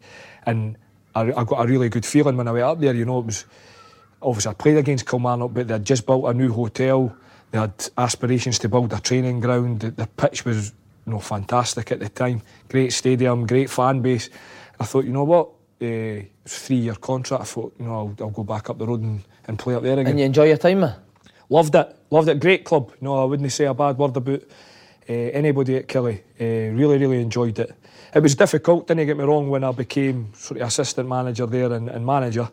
There was a, one or two things that you can't really influence there, uh, which I felt I might have been able to, but I couldn't. Uh, but you know, I was I was gutted at the way it finished as, as the manager there, but in terms of my playing career there, loved every minute. See, when you were at Kilmarnock playing, was it always kind of in the back of your mind that you wanted to go into coaching? Is that when you I started think when I got to sort of 32, 33, I was starting to have a few problems with the knee, which had obviously caused me problems throughout my career. Um, and the manager had says, look, you need to start thinking, and I, even me myself, I was like, I need to start thinking about life after football. And because of, you know, I'd done football, like most boys will say to you, they've done it all their life, you'll be the same. You know, you played it at school, you went right into it for school. Uh, and, you know, I had standard grades at school, but I wasn't Einstein by any manner. I mean, so um, I looked at it and thought, right, I need to, I need to focus on something. So I started to do my coaching badges with the SFA, and you know, brilliant. I was glad I did it when I did because I was still playing, but I was doing my coaching badges at the same time. So I'd done the B license at Murray Park, and it was just like players, players only, which was great. Done that, done the A license, and then towards the end of my career, four surgeons kind of says to me, listen, your knees goose bone on bone. Keep playing, you're going to end up in a wheelchair. If you if you stop playing now, you've got a chance of a better life when you stop. So when they say that to you, decision's made. And Sad was- day when you retire, sir. A horrible day, horrible day. Ju- Every bit as horrible as that day at Dens Park, because obviously you're. I was watching games and think I can still play here, but obviously the knee wasn't. What games was that under 13 game? yeah, under 13s, aye. under 11s. Eh, so you're watching games thinking, you know, I could still do a job for the boys, but at the same time, I'd play a game, I'd get the fluid taken out my knee on the Monday morning, I couldn't walk on the Sunday, I was taking, honestly, these tablets called Zydols. If you, if you get on them, oh, they're the business. couldn't you? feel my face in the warm-up, couldn't feel my toes. I'd genuinely go and play the game. Everything was great. Then a Sunday morning, my God, see when the tablets had wore off, I, I genuinely couldn't walk. Really, right? And I got to the stage where I genuinely wasn't enjoying it anymore. I, it was it was just horrible waking up every Sunday morning in constant pain. Couldn't get down the stairs. I'm like, no, what? That's it. It's time to it's time to wrap it. And then I got into the coaching side for about five minutes, and then I got told, "Ah, you're joining the backroom staff at Killie." There's a contract there for you. You're going to become first team coach. So I went over to Italy with them pre-season. Came back, no, no deal. So Cause of money? was well, that was the excuse I got. I mean, there was a lot of things happened that I, I wouldn't really want to go into, but I was I was disappointed with the way things worked out there. For, Just for um, it was Michael Johnston. He was the chairman at the time. He made a couple of promises that, that weren't fulfilled, and you know after that, as I say, I, I wouldn't say a bad word about anybody that come out because it was a fantastic club, but there was always a problem there with the fans, especially because it was like they didn't have any trust in Mike. Obviously, I can just speak from my own personal experience. You know, when somebody says something to you, especially in football, you take them to their word, Word, uh-huh. and that obviously never got fulfilled. They say they didn't have the money, so I'm like, well, that's football. You know what I mean? There isn't point crying about it. There's the next chapter in my life. I need to move on. and then your old dad phoned you to take the for the first I team was- job at I was Delighted to hear from him. Oh, I was, well, I spoke to him anyway because obviously he's somebody, him and Billy, I've always kept in touch with him. Uh, and that, can I say, that squad, well, well, I do keep in touch. But when I'd seen that he was getting the job here, obviously I was delighted, but I'm like, "Fucking hell, what's he letting us sell in for here? Uh-huh. Because I was watching Hearts at the time. And uh, came in, we're going through managers every three, four weeks. And uh, he went back and he phoned me. He says, Right, we've got to bring you back to Hearts, first team coach. Like, brilliant, unbelievable. Went back home, came in and uh, he said, met him for something to eat actually, and he says, You do realise this is a different club for the club that you've left. And obviously, I was well aware of everything that was going on, and obviously, there's a lot of things that you hear behind the scenes and that. I said, I know, no, I'm just buzzing to be getting back in. It's an opportunity to get back into coaching. I'm, I'm really looking forward to it. And he says, Right, you're meeting Vladimir tomorrow. I says, all right. I says, right, what am I getting? What, what wages am I getting? He's like, I've not got a clue. I says, well, what will I ask for? He's like, I've not got a clue. so I goes in, and it was like five of them are sitting there, and they just stared at me like that big Dolph Lundgren in Lundgren, Rocky, in the uh, Rocky movie, like how uh, he stared at Rocky. They're just staring at me, and I could have said, boy, did they have the tights on? they never had the tights on. That, I was delighted about that. But they're just sitting there. And it was like, I could have told them the funniest joke in the world. And I don't think any of their faces would have moved. And they're just staring. So I, like, I sits like this. And they're like, oh, there. And I'm thinking, like, it's, I- I'm thinking to myself, I'm probably. shitting gonna- yourself a bit? Aye. Uh-huh. Aye. And I'm like, I'm quite gaming that, eh? But I was like, that day I was genuinely shitting myself. I'm like, are they going to ask me something here? Or are they expecting me to speak? Because I thought, okay, I'm going in here for a bit bit of an interview. And he just sort of stared at me for a bit. It felt like an hour. And he went, What do you want? And I'm like, Initially, I thought he, ca- he, he seemingly can't speak English. Yeah. What do you want? And I'm like, eh, Well, what do you mean? Money? What do you want? And I'm like, Well, I thought you were going to tell me that. And he went, eh, Okay. And then there was another silence, and he went, like, go. So I've walked out, and the gaffer's sitting. He's like, How did you get on? And I went, I, I didn't honestly know. I said, I don't even know if I've got a deal. So a couple of days later, he's like, Right, you're in. This is what you're getting. I was like, All right, How much bother." was it? Oh, it was I'm shite. kidding. Was it shite? Horrific. I think uh, my wee nephew gets me to the paper room. And uh, so I was like, you know what, I'm just buzzing. I, I never had a job, so whatever I was getting, it was got to be more than what I was earning. I knew I had to get back into work. Uh, and obviously, you're, you, you've been there yourself, you're thinking, what do I do? I, I've not really got that many qualifications. All I know is football. Do I go and be a taxi driver? Do I go and maybe try and get a job somewhere else. Eh, so the fact I knew I was coming back into football, I was like absolutely over the moon. Coming back to Hearts, Eh, but it was it was completely different to, to when I was here as a player. So what was your role then? Did you take training? I helped with the training. I yeah, took the training with, with Billy. And Put the markers in? put the markers out. Aye, but th- that was a great thing because I didn't want to just come back and, you know, as you say, put cones out and sit and watch. Kind of, if I was coming in, I wanted to Do something. you know, take part. So, you know, I got to take sessions, I, I got involved. And the great thing, it's probably the role that suited me the best because I, I was kind of the link between the management team and the players. So I still got to have that bit of banter. with the players, but at the same time, I had a, you know, as anybody that knows me, I'll, I'll tell you, I've got a serious side to me when it comes to coaching and, and managing. You know, I, I've, I obviously like to think I've set high standards.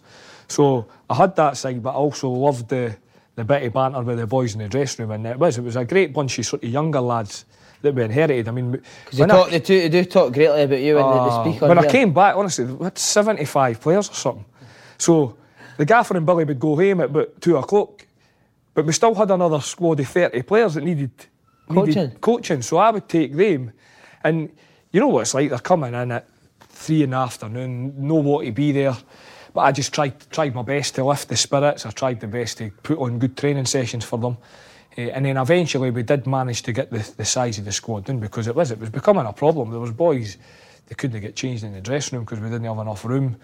Eh, I mean there was boys there that you know, not being horrible, but they weren't good enough to enough, play with. Hearts, and we had to try and move them on. And unfortunately, over the course of that season, the gaffer done that. Is there any coaching badge in the world that can prepare you for a player like Kevin Kyle? No, not one. Not one. For a, a there's, the, didn't get me wrong, I've done the pro licence with, with Jim Fleeting in the SFA, and I would recommend it to anyone. It's one of the best things that I did. The calibre of people that you watch, the, the, the stuff you learn on it is unbelievable. Um, but it, there is certain things in it that you're never going to learn. Came with, with boys with, with problems away from football, eh, which again I'm not going to go into too much detail. But you know, as a manager, you know, I, I was never a gambler. I, I, I didn't. Really, I put a bet on with Big Davy fixed odds years ago. That was it. Wasn't even that bothered about horse racing unless we had a wee team day out there. But you had boys coming in like gambling debts. They had problems with their mental state and all that. Now I'm not qualified to deal with that, but you deal with it as best you can. Eh, and it doesn't matter what course you go on. With Big Kev, you know, he had everything. he was a great lad. He liked his, he liked betting. He, eh, you know, he, he was influential in the dressing room.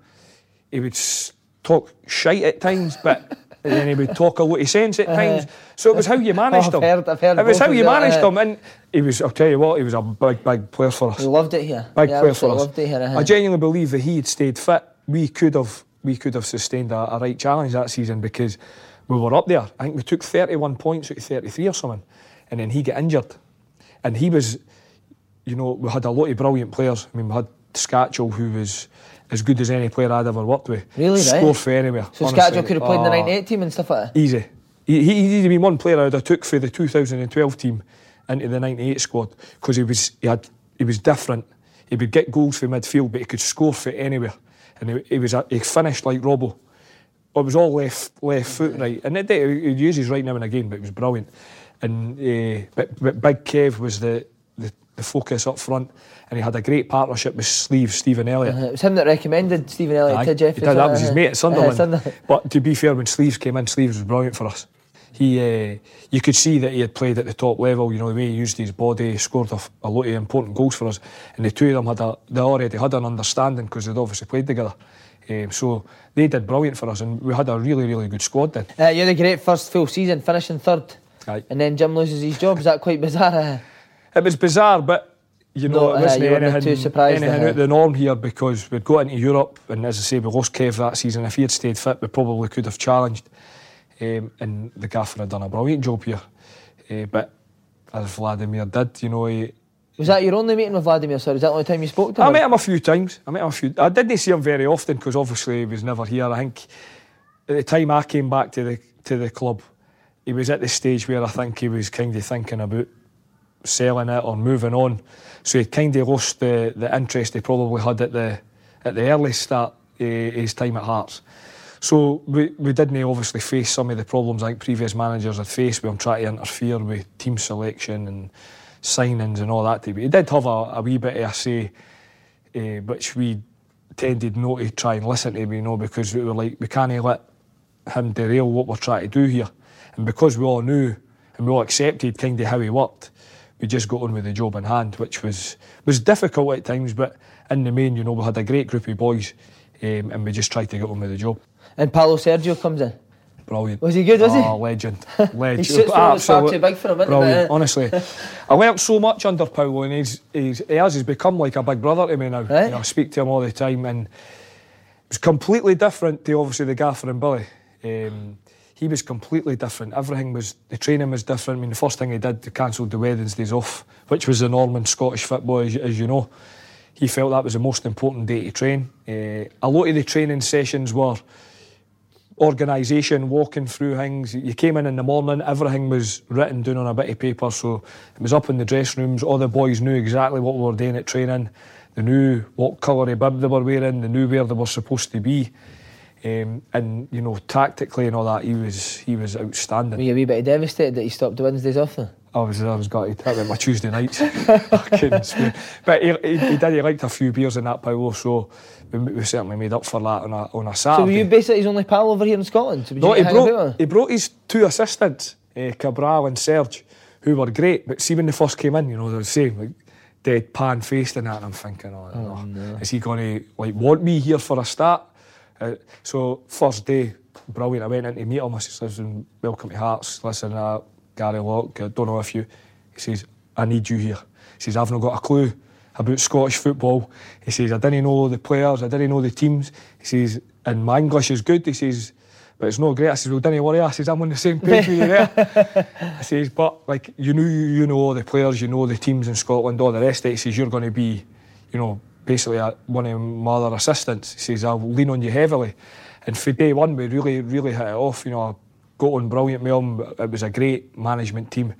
And the problems that we faced that season really it brought us you know, a lot closer Closer, together, aye. especially off the pitch. Because you said that the problems, obviously, the players weren't Oh. getting ah. paid. How hard was that to was, get boys honestly, mate, it was, games? a, it was a nightmare.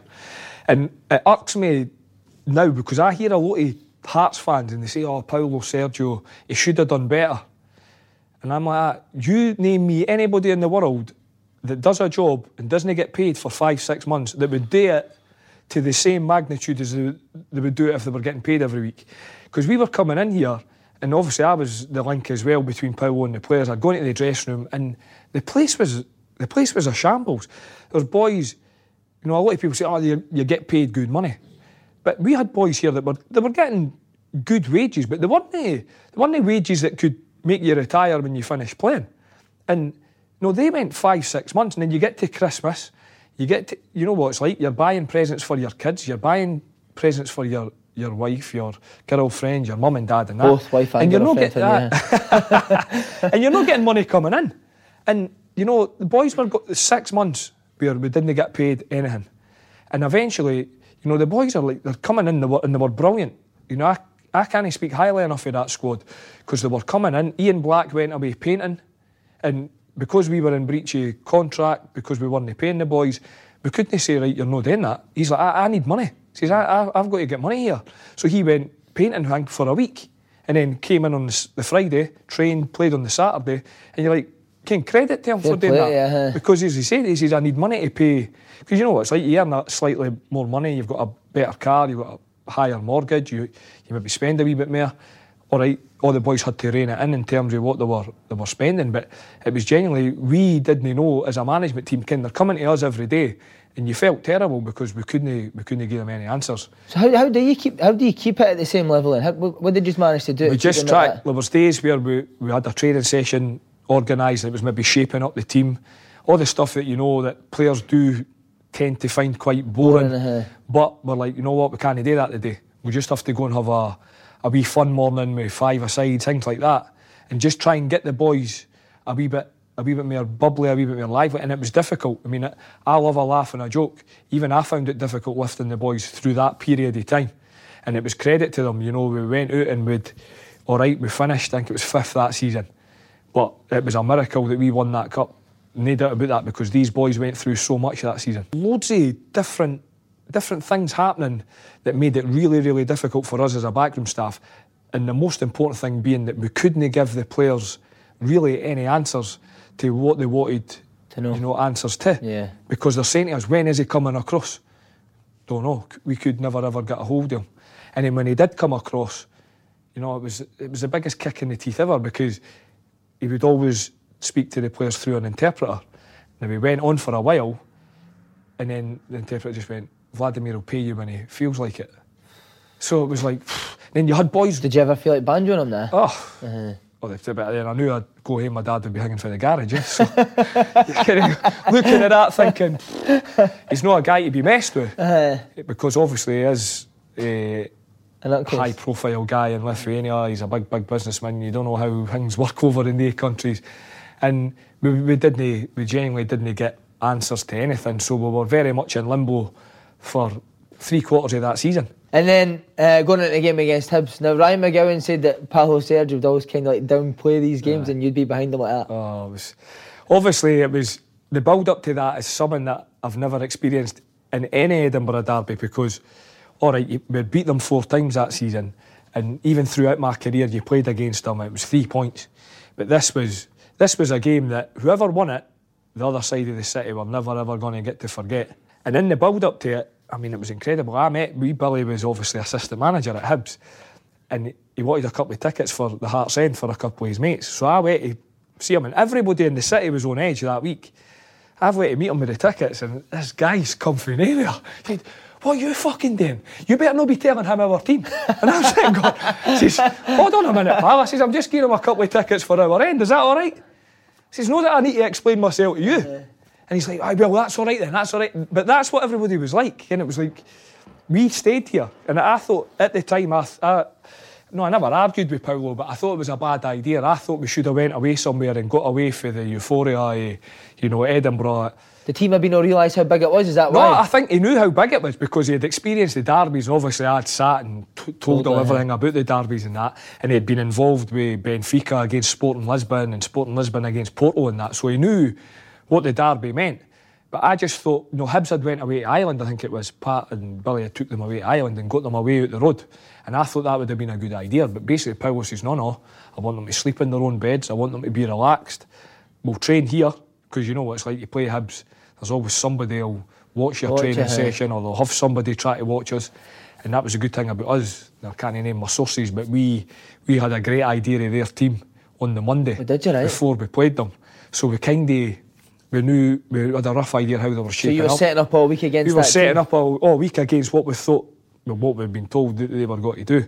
And uh, Who taught you that, Big Gaz Oh, O'Connor? I can't, I can't. Eh, so we, we worked on things and it probably influenced our decision to play Suso instead of Temps that day because we knew that they were playing a diamond, they were going to be narrow, and we knew if we had two wide men getting at their fullbacks, eh, that we could cause them a problem, especially with Gowser getting forward one side, Danny on the other. Um, so we had worked on num- num- numerous things and Paulo used to let me crack on with the set pieces, so I was glad that we scored for one of them. Gowser got his usual two-yard tapping in the final, uh, in a derby rather. Uh, so it was it was brilliant. It was brilliant Would, go and win would- it. see, before a game like that, would Pa- Paulo Sergio speak, and then would you speak Aye, after it? aye. So he would have So a toned down version. His team talk was of right lads, play the play the game, didn't play the occasion. You know, it's it's another derby, but you've got you know we need eleven players on the pitch, all the usual. And I'm like, I, I totally agree with you, Gaffer, hundred percent. And he'd be like, right. I'm like, right. I, honestly, I agree with everything the gaffer's saying, but I'm telling you, this will be a war. You better fucking win your battle. You better win yours. You need to get wired in. Be sensible, but get make sure they know they're in a game because it's a derby. You've got to win the war first before you win the game. And uh, obviously, I'm hyped up as well because being a jammer, we can't, lads, we cannot get beat today. If there's one game we cannot cannot lose in my whole lifetime, this is the one. And because they had the won a Scottish Cup for so long as well. And, and that's it. And in the build up to the game, you know, that's that's what you were obviously, I, I know a, a, a, lot of Hibs fans in, in Edinburgh and they're saying, you know, we've not won it for this amount of time since 1902. The first time we're going to win it's got to be against Hearts. It's written on the stars and all this type of stuff. And I'm like, and I'm at the back of my mind, I'm going, right, am I going to Turkey my holidays or am I going to Siberia? You know what I mean? It's like, it was that bad. Uh, and luckily for us, you know, on the day, everything everything came to fruition. Mm-hmm. Where does that rank in your career? Oh, that's up there. That's up there because. Can you enjoy it as much as a coach? I enjoyed that. Enjoyed that probably no more than 98. I enjoyed it in terms of I felt that I'd contributed more. Uh, because I'd played a huge part in like set pieces that season. Tactically that season, you know, Paulo would say, What do you think of this?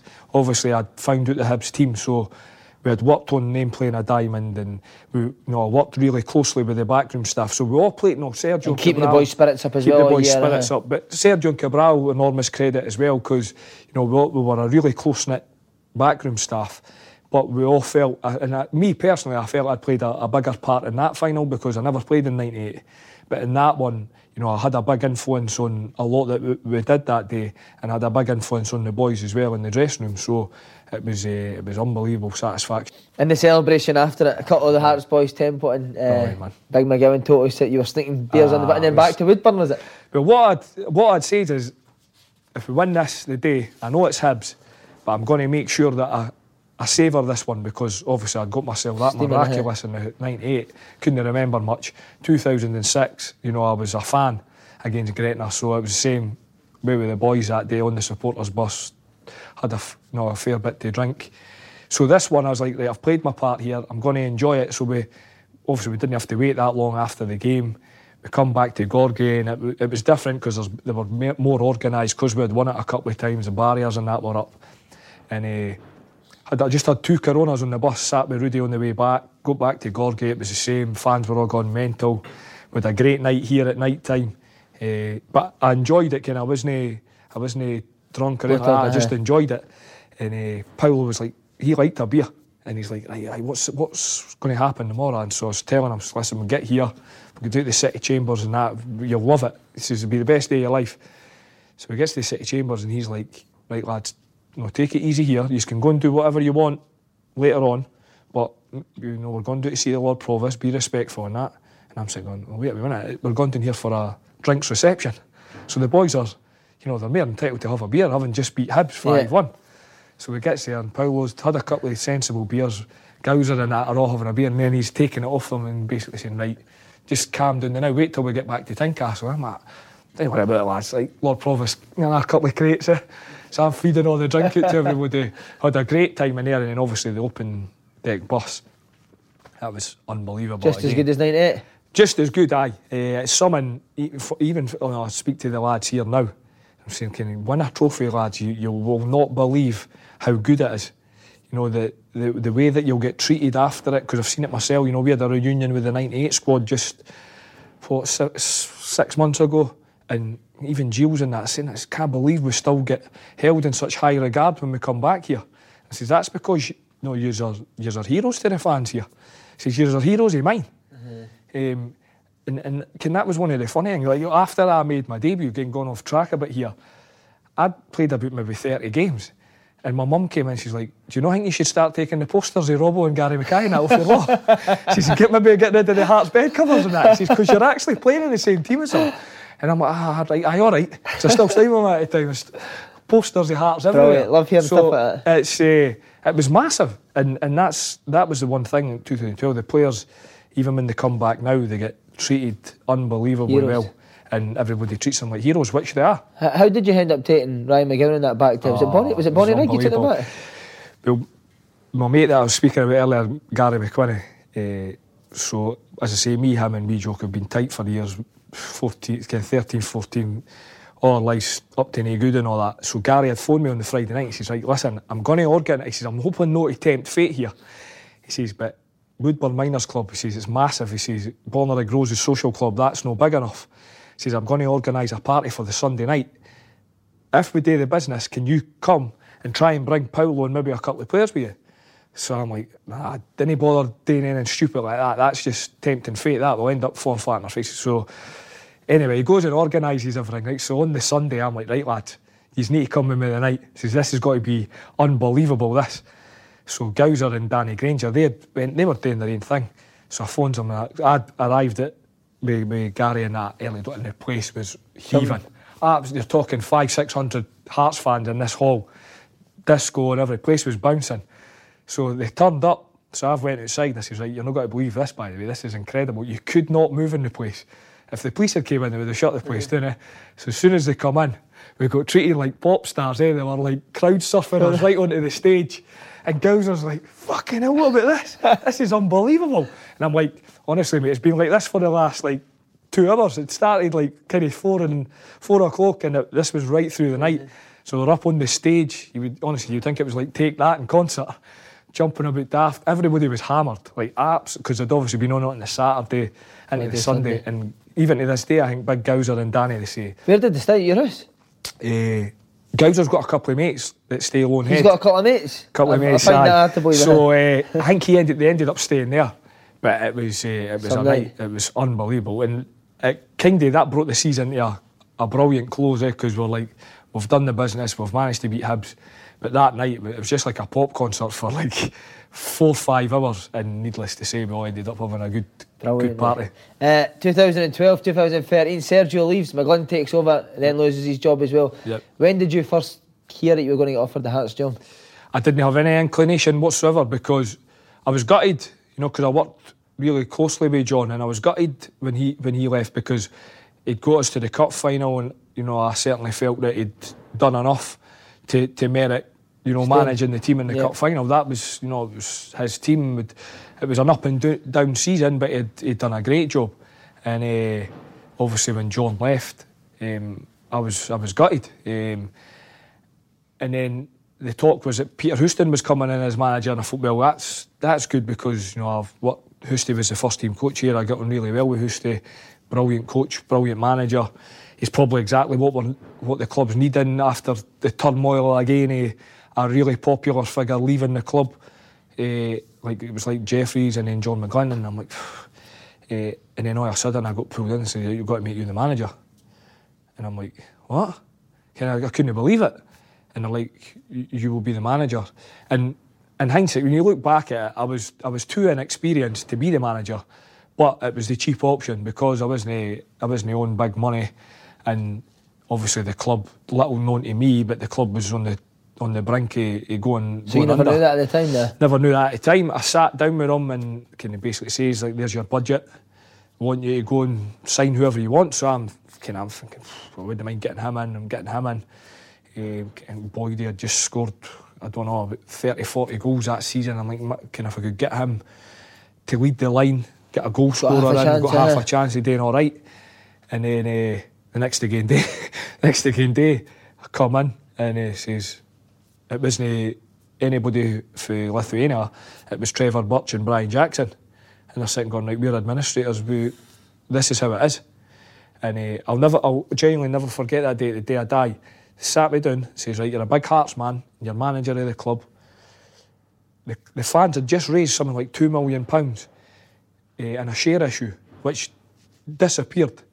And this was only like five, six months after that. And he says, if we didn't raise 1.7, 1.8 million in the next two weeks, he says, the doors behind you will be getting shut. And pff, it was like a dagger, dagger in the heart, I swear. Being a big jambo and that, I'm like, you, you got to be kidding me, man. I knew, like, I, I, there was some of the things Vladimir did, and me and the gaffer and Billy would sit and go, by the way, we can't afford that. Can't afford that wage. Can't afford that we could kind of see it coming. Coming, uh, But at the same time, you're always thinking, nah, He's no, got he'll come up with the money, Uh-huh. he'll, he'll sort it all out. And uh, the place imploded. It was unbelievable. So I went home that night again. I was, an emotional wreck. I'm like, who can my team's no, might not be here in two weeks' time. You know, I've got three daughters. I'm like, you know, I want them to grow up watching Hearts, and all my family are jambos. This is our club. What can what do I need to do here to, to help us survive? So the next again day, I faced you know hundreds and hundreds of media guys, STV, Sky, everybody, and I, I found it really really difficult. But I knew I had to I had to sort of be the voice of the club, and it was like, look, every fan that's been on the streets when we've paraded the cup. Every fan that's got that extra wee bit of money, and I was well aware that fan had already gave us money probably they never had. Says if you've got a spare fiver, we need it, and if we if we didn't get it, we're, we're not going to be here. And I mean, the reaction after that is something that I've never, like, I never ever thought I'd see. And it just showed you just how, how loyal the Hearts fans are. And it made me, like, immensely proud to be a, to be a Jambo because I had, it, it, was, it was unbelievable. A wee six year old kid came into training ground with his piggy bank and it was about £24, 60 pence in it. Wow. And gave us his money. He says, I just want to have a team to support. And I'm sitting Is there that quite emotional? Uh, Oh, I was, I was, I'd, I'd gone. Can I went up the stairs, like t- tears were coming down face, and I says, "No, wee man? See when we get better, you're coming back in here." And there was loads of wee kids did that, but he was the first. So when things did get slightly better, that it was it was a tough season. But when things were looking a wee bit better when Ann came in, I made sure that he came back in, spent the day with the boys, spent the day with Marcel and Billy and that. But that in, in two weeks, I mean, the fans raised something like 1.8, 1.9 million oh, pounds. yeah. And it just showed you what this club meant to so many people. And, you know, the fans and obviously Ann are the reason why we're sitting in, you know, probably one of the best stadiums in the country now, which is fantastic are to see. you quite proud that you were the manager that managed to save the club?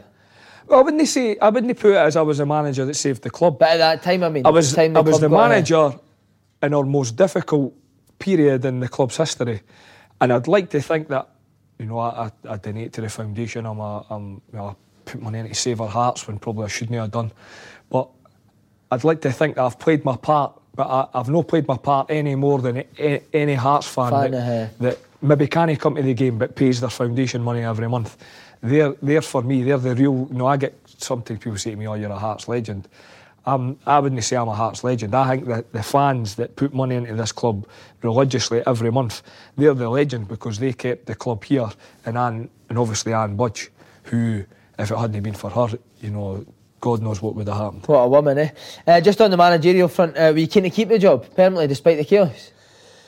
Well, I knew at the start of that season, you know, I'll be openly honest, I was too inexperienced and too young to be the, the Hearts manager. But the way the situation was, it was an opportunity that, as a Hearts man through and through, I was never going to knock back.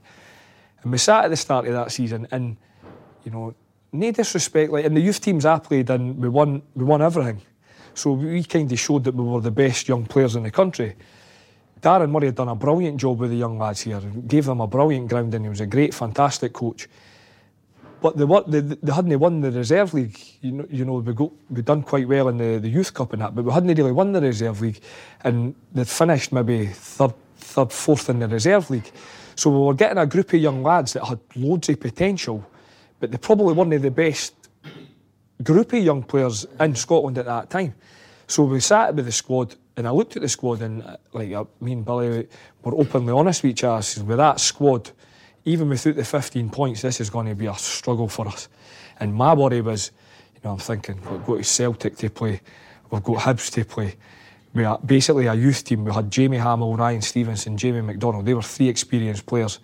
Danny Wilson was captain at 20, 21, I think he was. All the rest of the squad were like 16, 17, 18. And they weren't ready for it. They mm-hmm. weren't ready for it. But we had no other option but to put them in the team. The start of the season, it was like brilliant fre- freshness about us. They were all in. They were. They did quite well. We had a d- reasonable start, and then, like any young player, a lot of them took a dip, and we are like, "What do we do here? We've just got to, you know, scra- every Saturday night I'm scrapped. We've been beat. We got annihilated with Celtic here, which was always a worry of mine because I thought, you know, if Celtic turn up the day and we didn't, we could be Could on the end of uh-huh. hammering, which was what happened.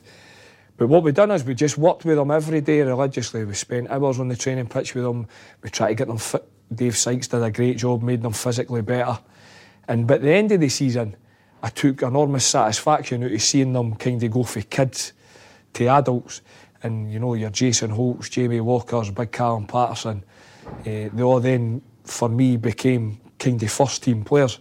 And then we beat Kilmarnock here 5 0, which, which gave me and Billy huge satisfaction because we played with pace, we passed it well, we got forward well, we scored a few goals.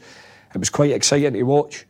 Um, and then at the end of the season, obviously, I moved on, but I took enormous satisfaction for how these young lads had finished that season because uh, they had started to fulfil some of their potential. And some of them, you know, they went on to different things.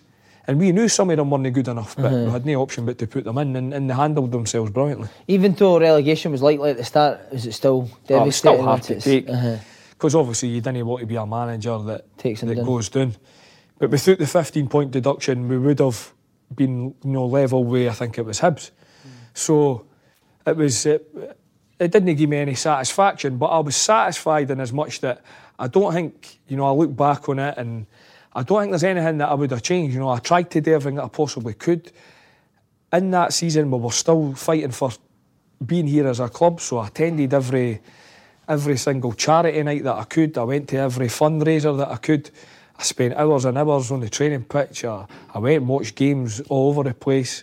I never spent any time, you know, in the house or that. Is it draining? Uh? Oh, it was draining. Aye, it was draining. There was some nights it was, it was hard especially when we were thinking a couple of games where we got beat and you're thinking, God, they've made the same mistake as they did last week.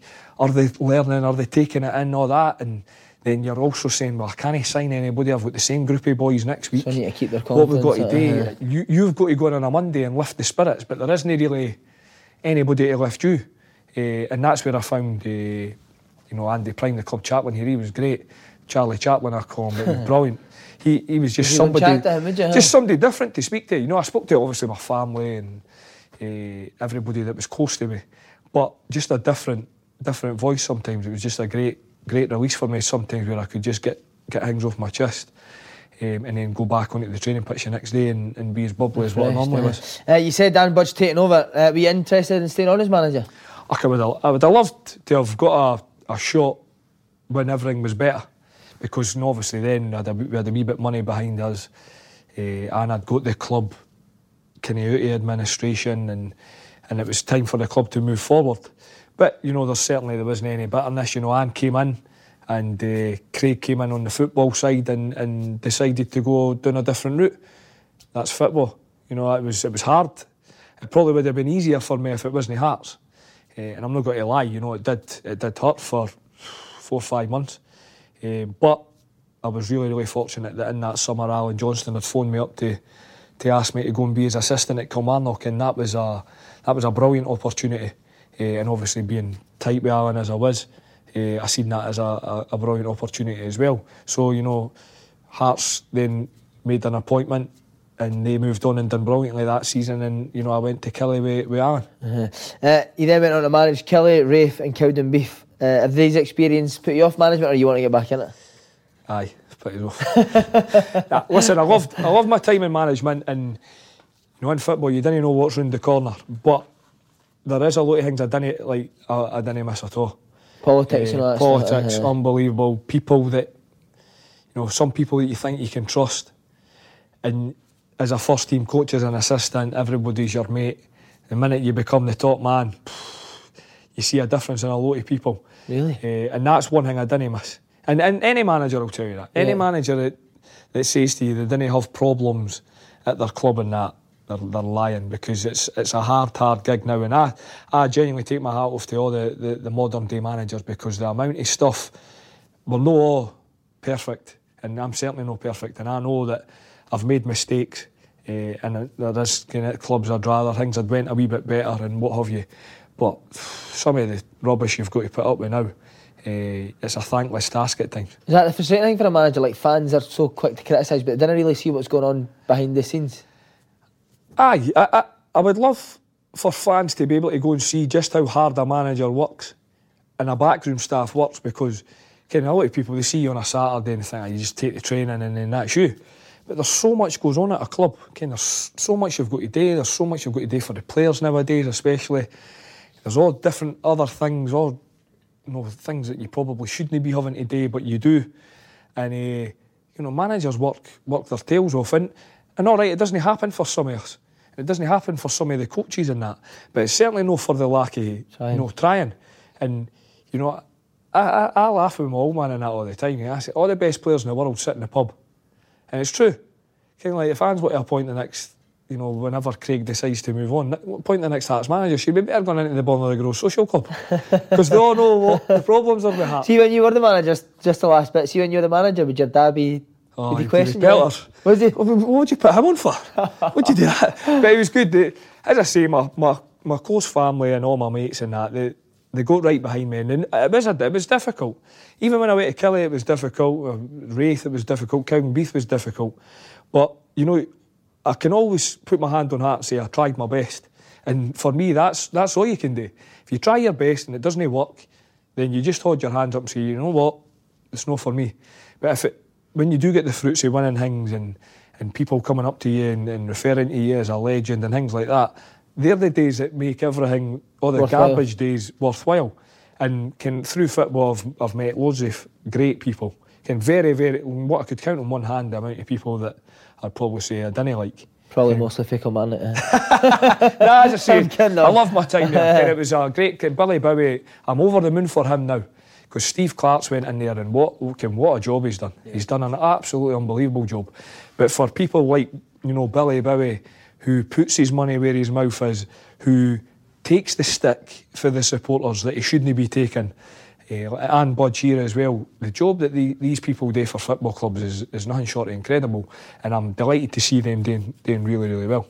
Look, it's been an absolute pleasure. Thanks very much, mate. Loved Cheers. it. All right. Top man.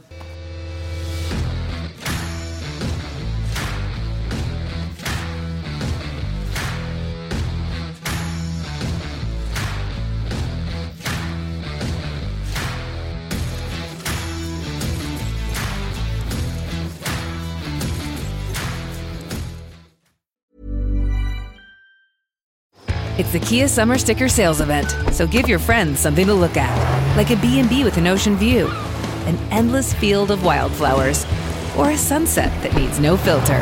Make this a summer to share and save with a capable Kia SUV or powerful sedan. See your local Kia dealer or visit kia.com to learn more. Kia, movement that inspires. Call 800 334 Kia for details. Always drive safely. Sale applies to purchase of specially tagged 2024 vehicles only. Quantities are limited. Must take delivery by 7824.